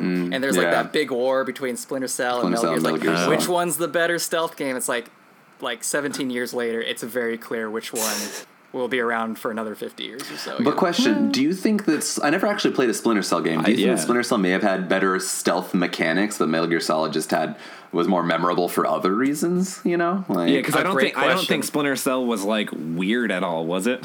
Right, it was. Yeah. I think it was a Tom mean, Clancy game. So I mean, Pretty it- straight up. one of Yeah. one of my notes for Metal Gear Solid 2 is Tom Clancy's soap opera. So It does Yeah, have that soap opera quality to it. But yeah, Yeah. I just I, I love this game. I every time I think back to it, it's just fond memories and just um, just how disappointed I am with the series went as a whole afterwards. Uh, So, I think I mean- Max I think Max said like this was supposed to be the last Metal Gear, and like yes, it should have been in some Mm. ways. Um, what were you gonna say, Tim? Uh, I was just gonna say this is a whole nother conversation to have, but like I don't really remember. Well, maybe this is the thing. I don't really remember what Metal Gear Solid Four did wrong exactly, but the fact of the matter is, I just like don't really remember a lot about it, and maybe that's the problem. So Maybe we'll have a bonus episode God. and we'll just talk about Metal Gear Solid wrong? 4 and why it's bad. Um, and there's some maybe we'll talk parts I about Metal really Gear liked about too. it, but eh. Yeah, there's some awesome parts in it, but anyway, if you haven't played Just Metal like Gear. Solid 2, please play. Go- if you haven't played Metal Gear Solid 2, please go out play it any way you can. It is a classic it's game. widely available. Um, it's hard. It yeah. is widely available, and now we're gonna give our scores to the game. Um, Okay. Max, again, do you want to start us off? Uh, sure. So, I mean, you know, the game obviously has its flaws, uh, but the fact that it tries so hard and accomplishes a decent amount of what it's trying, uh, I mean, it's it's my fifth favorite game of all time. So it's like I can't really give it less than a. I'm gonna say ninety-seven Okay. because it's not it's Okay. not perfect. Uh, it could have it could There's have no wrapped itself up game. a little bit nicer, but Right. overall, I love this game. I love I love its weirdness. I love its try hardness. Yeah, Tim? Uh, me? Hmm.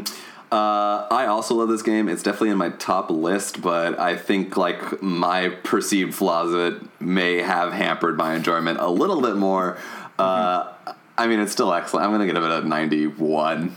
you know, so it's still an A, but I maybe A minus. Uh, I would also. It's also like my top ten games of all time. Um, I'm gonna give it a 95. Um, Okay, there is nice no split. perfect game. I don't think I've ever given it a hundred. A, a game a hundred. but Okay. I think uh, 100 might be like an impossible ideal to measure I think against. so. Maybe so. exactly. I think well for me, hundred is a perfect game for me. So Okay, Oh, okay, so That, here's the problem: is we all have different Yeah. scales. I think It's- a it's lot. Well, that's that's good. you know, Metal That's Gear like, Solid you know, Two is a great game, but it's not like if I could craft the perfect game, it would not be Metal Gear Solid Two. But Exactly.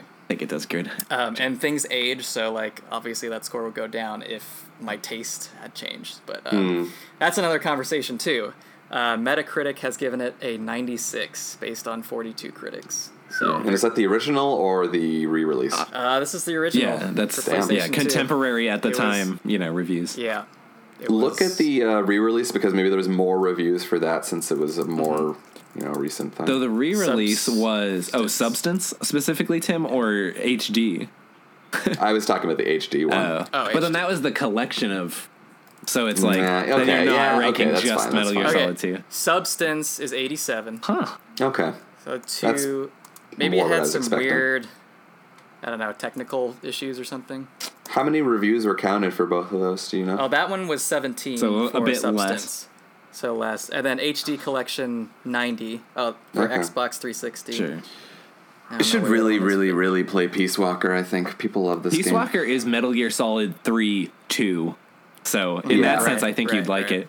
Uh, it does. I it started is- playing it It's once, a bit but- limited in that it was originally on PSP, uh, but but it's a good game. It, the story it, it does the story pretty well. It's not Metal Gear Solid 3 like good, but it's pretty good. It's probably my. I still haven't it's played Metal my- Gear Solid Five, to be Oh, honest. well, so- yeah. Uh, Oh. Peace Walker is my third favorite Metal Gear. Solid after two and three. Okay. I Fair. That sounds about right. Okay. So, wow. We should really Let's, uh, wrap this up. Let's, let's- talk about let's- Witch and the Hundred Knight for two minutes. Right. That, so that was our roulette from uh, last month. It's called The Witch and the Hundred Knight 2. and yes, that is the title. That's not a grammatical error. That It's means there The is a first and one. The Hundred Um, Knight. Two. It was developed by Nippon Ichi Software. Really? Um, yeah, released in America March 27, 2018. And it's an action role playing game with a top down isometric view. Um, players fight their way through a variety of levels as Hundred Knight, a magical creature that can be equipped with five types of weapons. Um, I have no idea what the story was, where it was going, but it has something to do with a witch virus going around and infecting very Lolicon like characters. oh boy. Um, yeah, I only played about maybe an hour. I think most of us Um, did. I think we all like beat the first boss.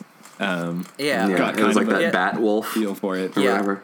I, Yeah. I, I mean, I'll get to my point later, but Max, do you want to? Sure. So my very first my very first note, which is me just like watching a cutscene boy. kind of thing, is like the only anime type games I play are like the triple A stuff, like your Personas, your Valkyria Chronicles, and like mm-hmm. this is just embarrassing compared to those. The mm. production values are so low. Even the font feels like they dug it out of a dumpster.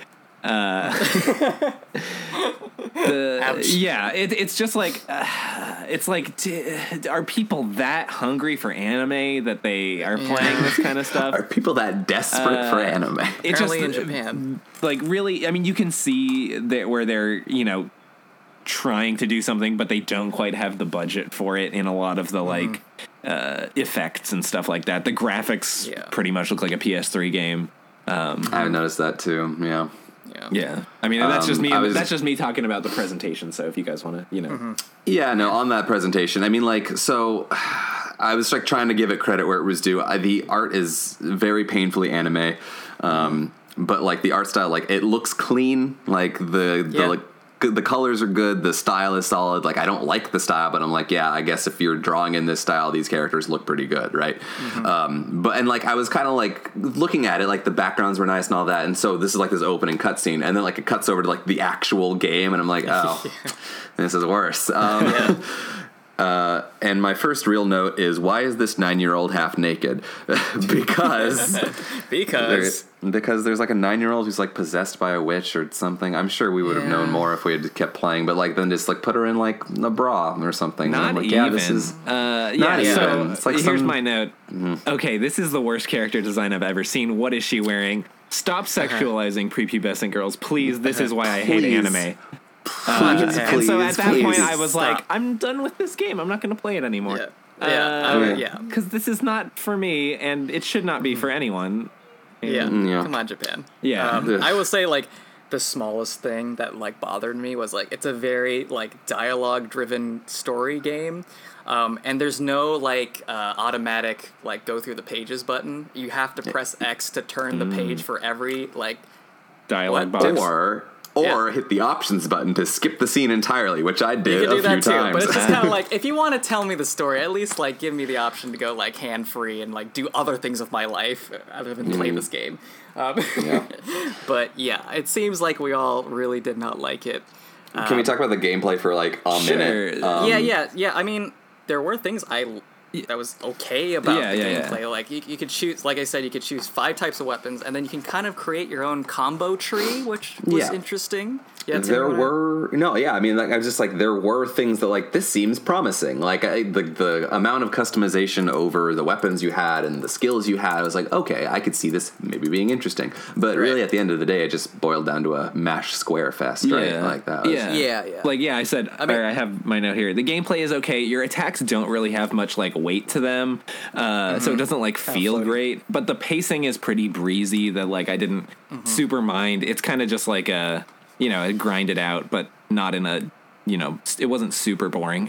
it was all right. Yeah. Yeah. The tu- It wasn't super tutorial was the tutorial was bad in that it was just like very hand holding. It like kept pulling you out of the action, like, "Hey, do this," and then put you Yeah, back so you back could do in. the thing. Yeah, Yeah. it's like it's a bad Yeah. tutorial, and like, that's we all we get it. played really. So We get it. You just press square. Um, Yeah, So yeah. Anyway. w- w- what else is there to talk about in this game?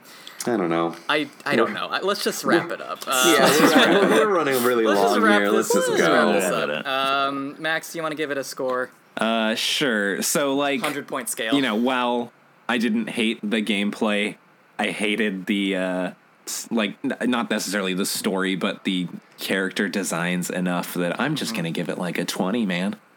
Uh, wow. I'm going to like so I collect games. I don't sell games, but I am going to get rid of this game as soon as I can. I Yeah. don't want this on my shelf. I got fun, To fun my point, I'm gonna here. be- That's going to take Yeah, up a lot of That's- nice space. Uh, Beautiful. I'm also probably going to sell it next week and probably get God of War. yeah, so- let's get it. Let's uh, replace Let's it all just get God good. of War, Let's all just get God. That sounds pretty good. Um, thankfully, I rented it. it, which I didn't think. Yeah. Yeah. And what's Good my on you. score? What's, What's my your score? score, Um, you know, I think that I'm gonna give it the benefit of the doubt and say there might be a decently fun game behind Mm-hmm. all the presentation stuff. But I mean, like, what is a game if not for its presentation? I'm gonna give it like a 60. Yeah, I was going to give it like a 55. Sure. And looking up on Metascore or Metacritic, uh, the Metascore is 61. oh, So, not great. okay. Yeah. So we were Not great. No, I mean, it's not bad. great. It's a bad So we're game. Not, we're not crazy.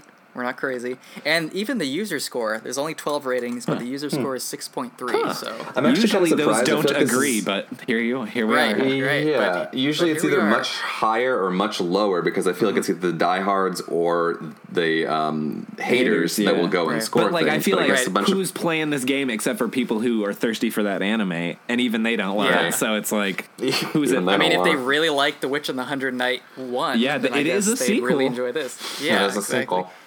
But Maybe they're sequels aren't always better.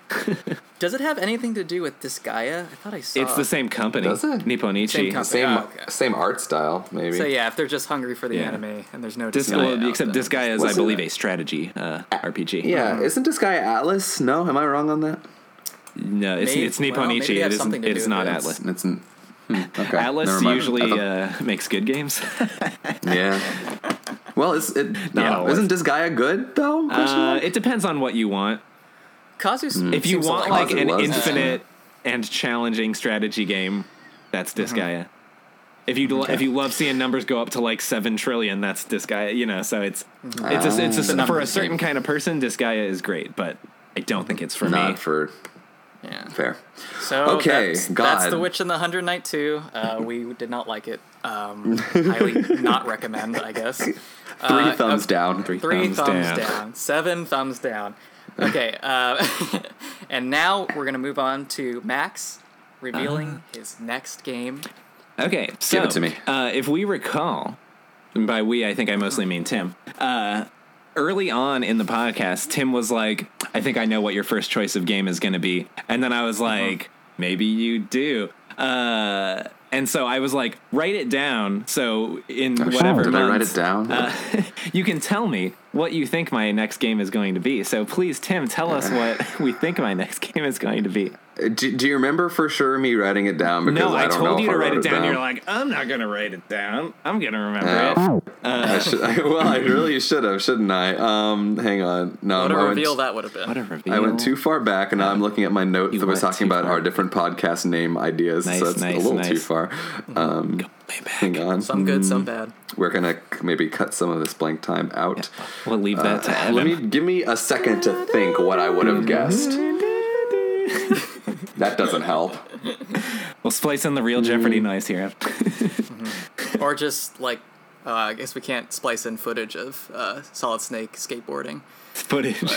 Okay, you know what? I I cannot remember. Okay. And if it is, if, if you do announce it and it's something I'm like, oh yeah, of course, Yeah. you're not gonna believe no, me. we, but no, yeah. absolutely not. So, okay, story time. Uh, back Oh. in early 2016, um, Tim was like, Max, you got to play Undertale. And I was like, okay, but tit for tat, you're going to play a game that I think you would really like. Um, and so I I told Tim, you got to play this game. It's free. Like, come on. It's like it's pretty short. And he was like, yeah, okay. I played Undertale. I enjoyed it. He never touched the game.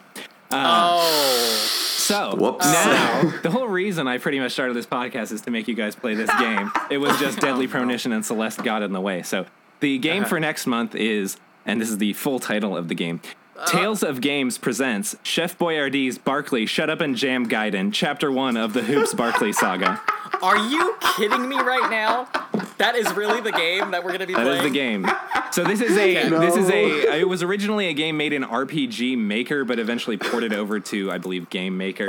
Uh, it's a it's a fan wait, sequel. wait, It's wait. a fan sequel to the Super Nintendo game Barkley Shut Up and Jam, and also kind of Space Jam the movie. Okay, wait, wait, wait. What's the title again? Evan- I'm trying to type it in here. Uh, here, I'll send you the Wikipedia link. Uh, you can call Okay. it Barkley Shut Up and Jam Gaiden uh, if you want. okay.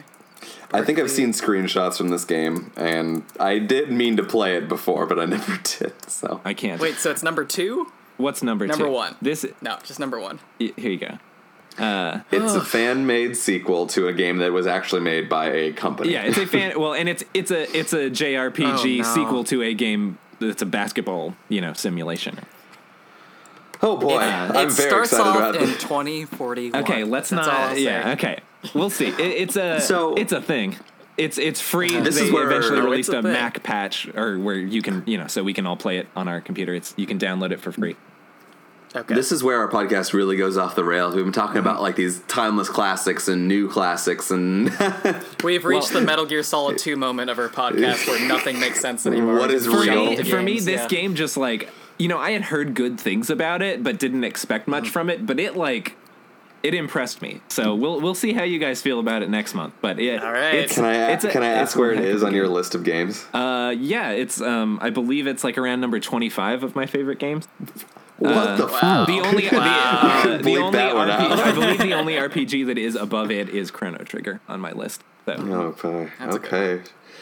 All right. Looking forward All to it. Was not that's expecting it. That was not whatever game I thought you were going to pick. okay, so Uh, there you go. Uh, Max told me at the beginning of the podcast when you went to the bathroom, Tim, that it was like 19 words long or something. And I was like, it's either like a really weird Japanese game or Fall Out Boy created a game. And I Oh, thought you boy. would appreciate that. Our lawyers told us to make a video game, but it's blank blankety blank. That's a Fall Out Boy joke. Anyway, continue. Okay, well, we're going to wrap it up with the, the roulette wheel. game. So we Please, have actually the a wheel. pretty low number of games this month, relatively forty six games. Uh, okay. Some So, do you want to describe what the roulette is again? So yes, so Uh, basically for- we for some take every listeners. game that has come out in the past month since we recorded the podcast uh, last time. Mm-hmm. Every game that has come out for a system that all of us own and can easily access, uh, and then we just spin the wheel and we have to play at least a chunk of whatever game comes out. Uh, so far, so far we've mostly gotten mostly kind of under the radar games. I'm hoping Mm-hmm. honestly for like a sports game or some big game that could be cool. Mm-hmm. Um, but that's mostly not what's on the list because that's you know God of War, just too. a just a sliver of what comes out. So yeah, God of War's on here. Right. Uh, but there's Yeah, I just wanted you to say like a few highlights on what we might be able to play. Yeah, what have we played in the past? what have we played? Well, Oh, no, no, no, no, What's on not the like list? they, people can just look at our SoundCloud. sure, I was sure. just saying like what's Alright. what's some highlights so there's on there's on a the list. there's an Adventure Time game. There's a, a pro lacrosse game on here. Um, there are some releases of Ah. old games uh, as well, some old arcade games that got re-released that could be cool. Um, I mean, uh, you know, I, I I don't know. I there are names I could say that don't mean anything to me. no, that's fine. Just just hit that wheel, man. All right, that uh, the best. Okay, here's the one good. one game that we're probably not going to get, uh, but had a really weird name was Mm-hmm. Epic Dumpster Bear colon Dumpster Fire Redux. So Uh, what's that? Into Who it. Come knows? All right, Fire. here goes the wheel. I'm spinning the wheel now. Oh boy. We'll put, in, Oh, we'll put in the sound here, and we got. I'm oh my nervous. god! City of Brass, which is a really What? cool like game about whipping skeletons in like an Arabian Nights themed world. We'll see. we'll see okay, more of alright. that later. But like this was actually one of the games I was really hoping for. So hopefully it's That good. sounds like kind of like Castlevania esque. Yeah, is it's whipping 3D though, skeletons so and- we'll see. Ah, uh, we'll we'll, 3D we'll see skeleton more whipping. of City of Brass next month on my best friend's game. Oh boy. Sounds All right. exciting. Hopefully, we'll be a lot healthier. Um, All right, well, I think that just about does it for this episode of My Man. Best Friend's Game. Uh, What a let's marathon. go around the room and wrap it up. right. My name is Evan. You can find me on Twitter at Evsters on Twitter. All right, I'm Max. You can find me at Max Sims on Twitter. Semperfi. Um, God. Uh, my name is Tim. You can find me at, on Twitter at Tim Z, which is Z E E, and uh, you can also find our podcast at MBFG Cast on That's Twitter. right. So we have that, and also Yes. our SoundCloud is SoundCloud.com/slash right. MBFG Cast. Ah, Yes, We're we on the internet now, So folks. official. There is a SoundCloud. Yeah, we and have a so- Twitter account. Uh, we're going to be working on other things. Hopefully, get on iTunes soon. Uh, but keep an eye out for that. Um, so yeah, thank you for listening. See you next time. Bye. Bye. Body burial. Hate line. COVID. Disaster. Just amazing. Body burial. Disaster slide. Keep it going. Oh God. Is there any cold medicine on this base? What's wrong, Snake? You caught a cold?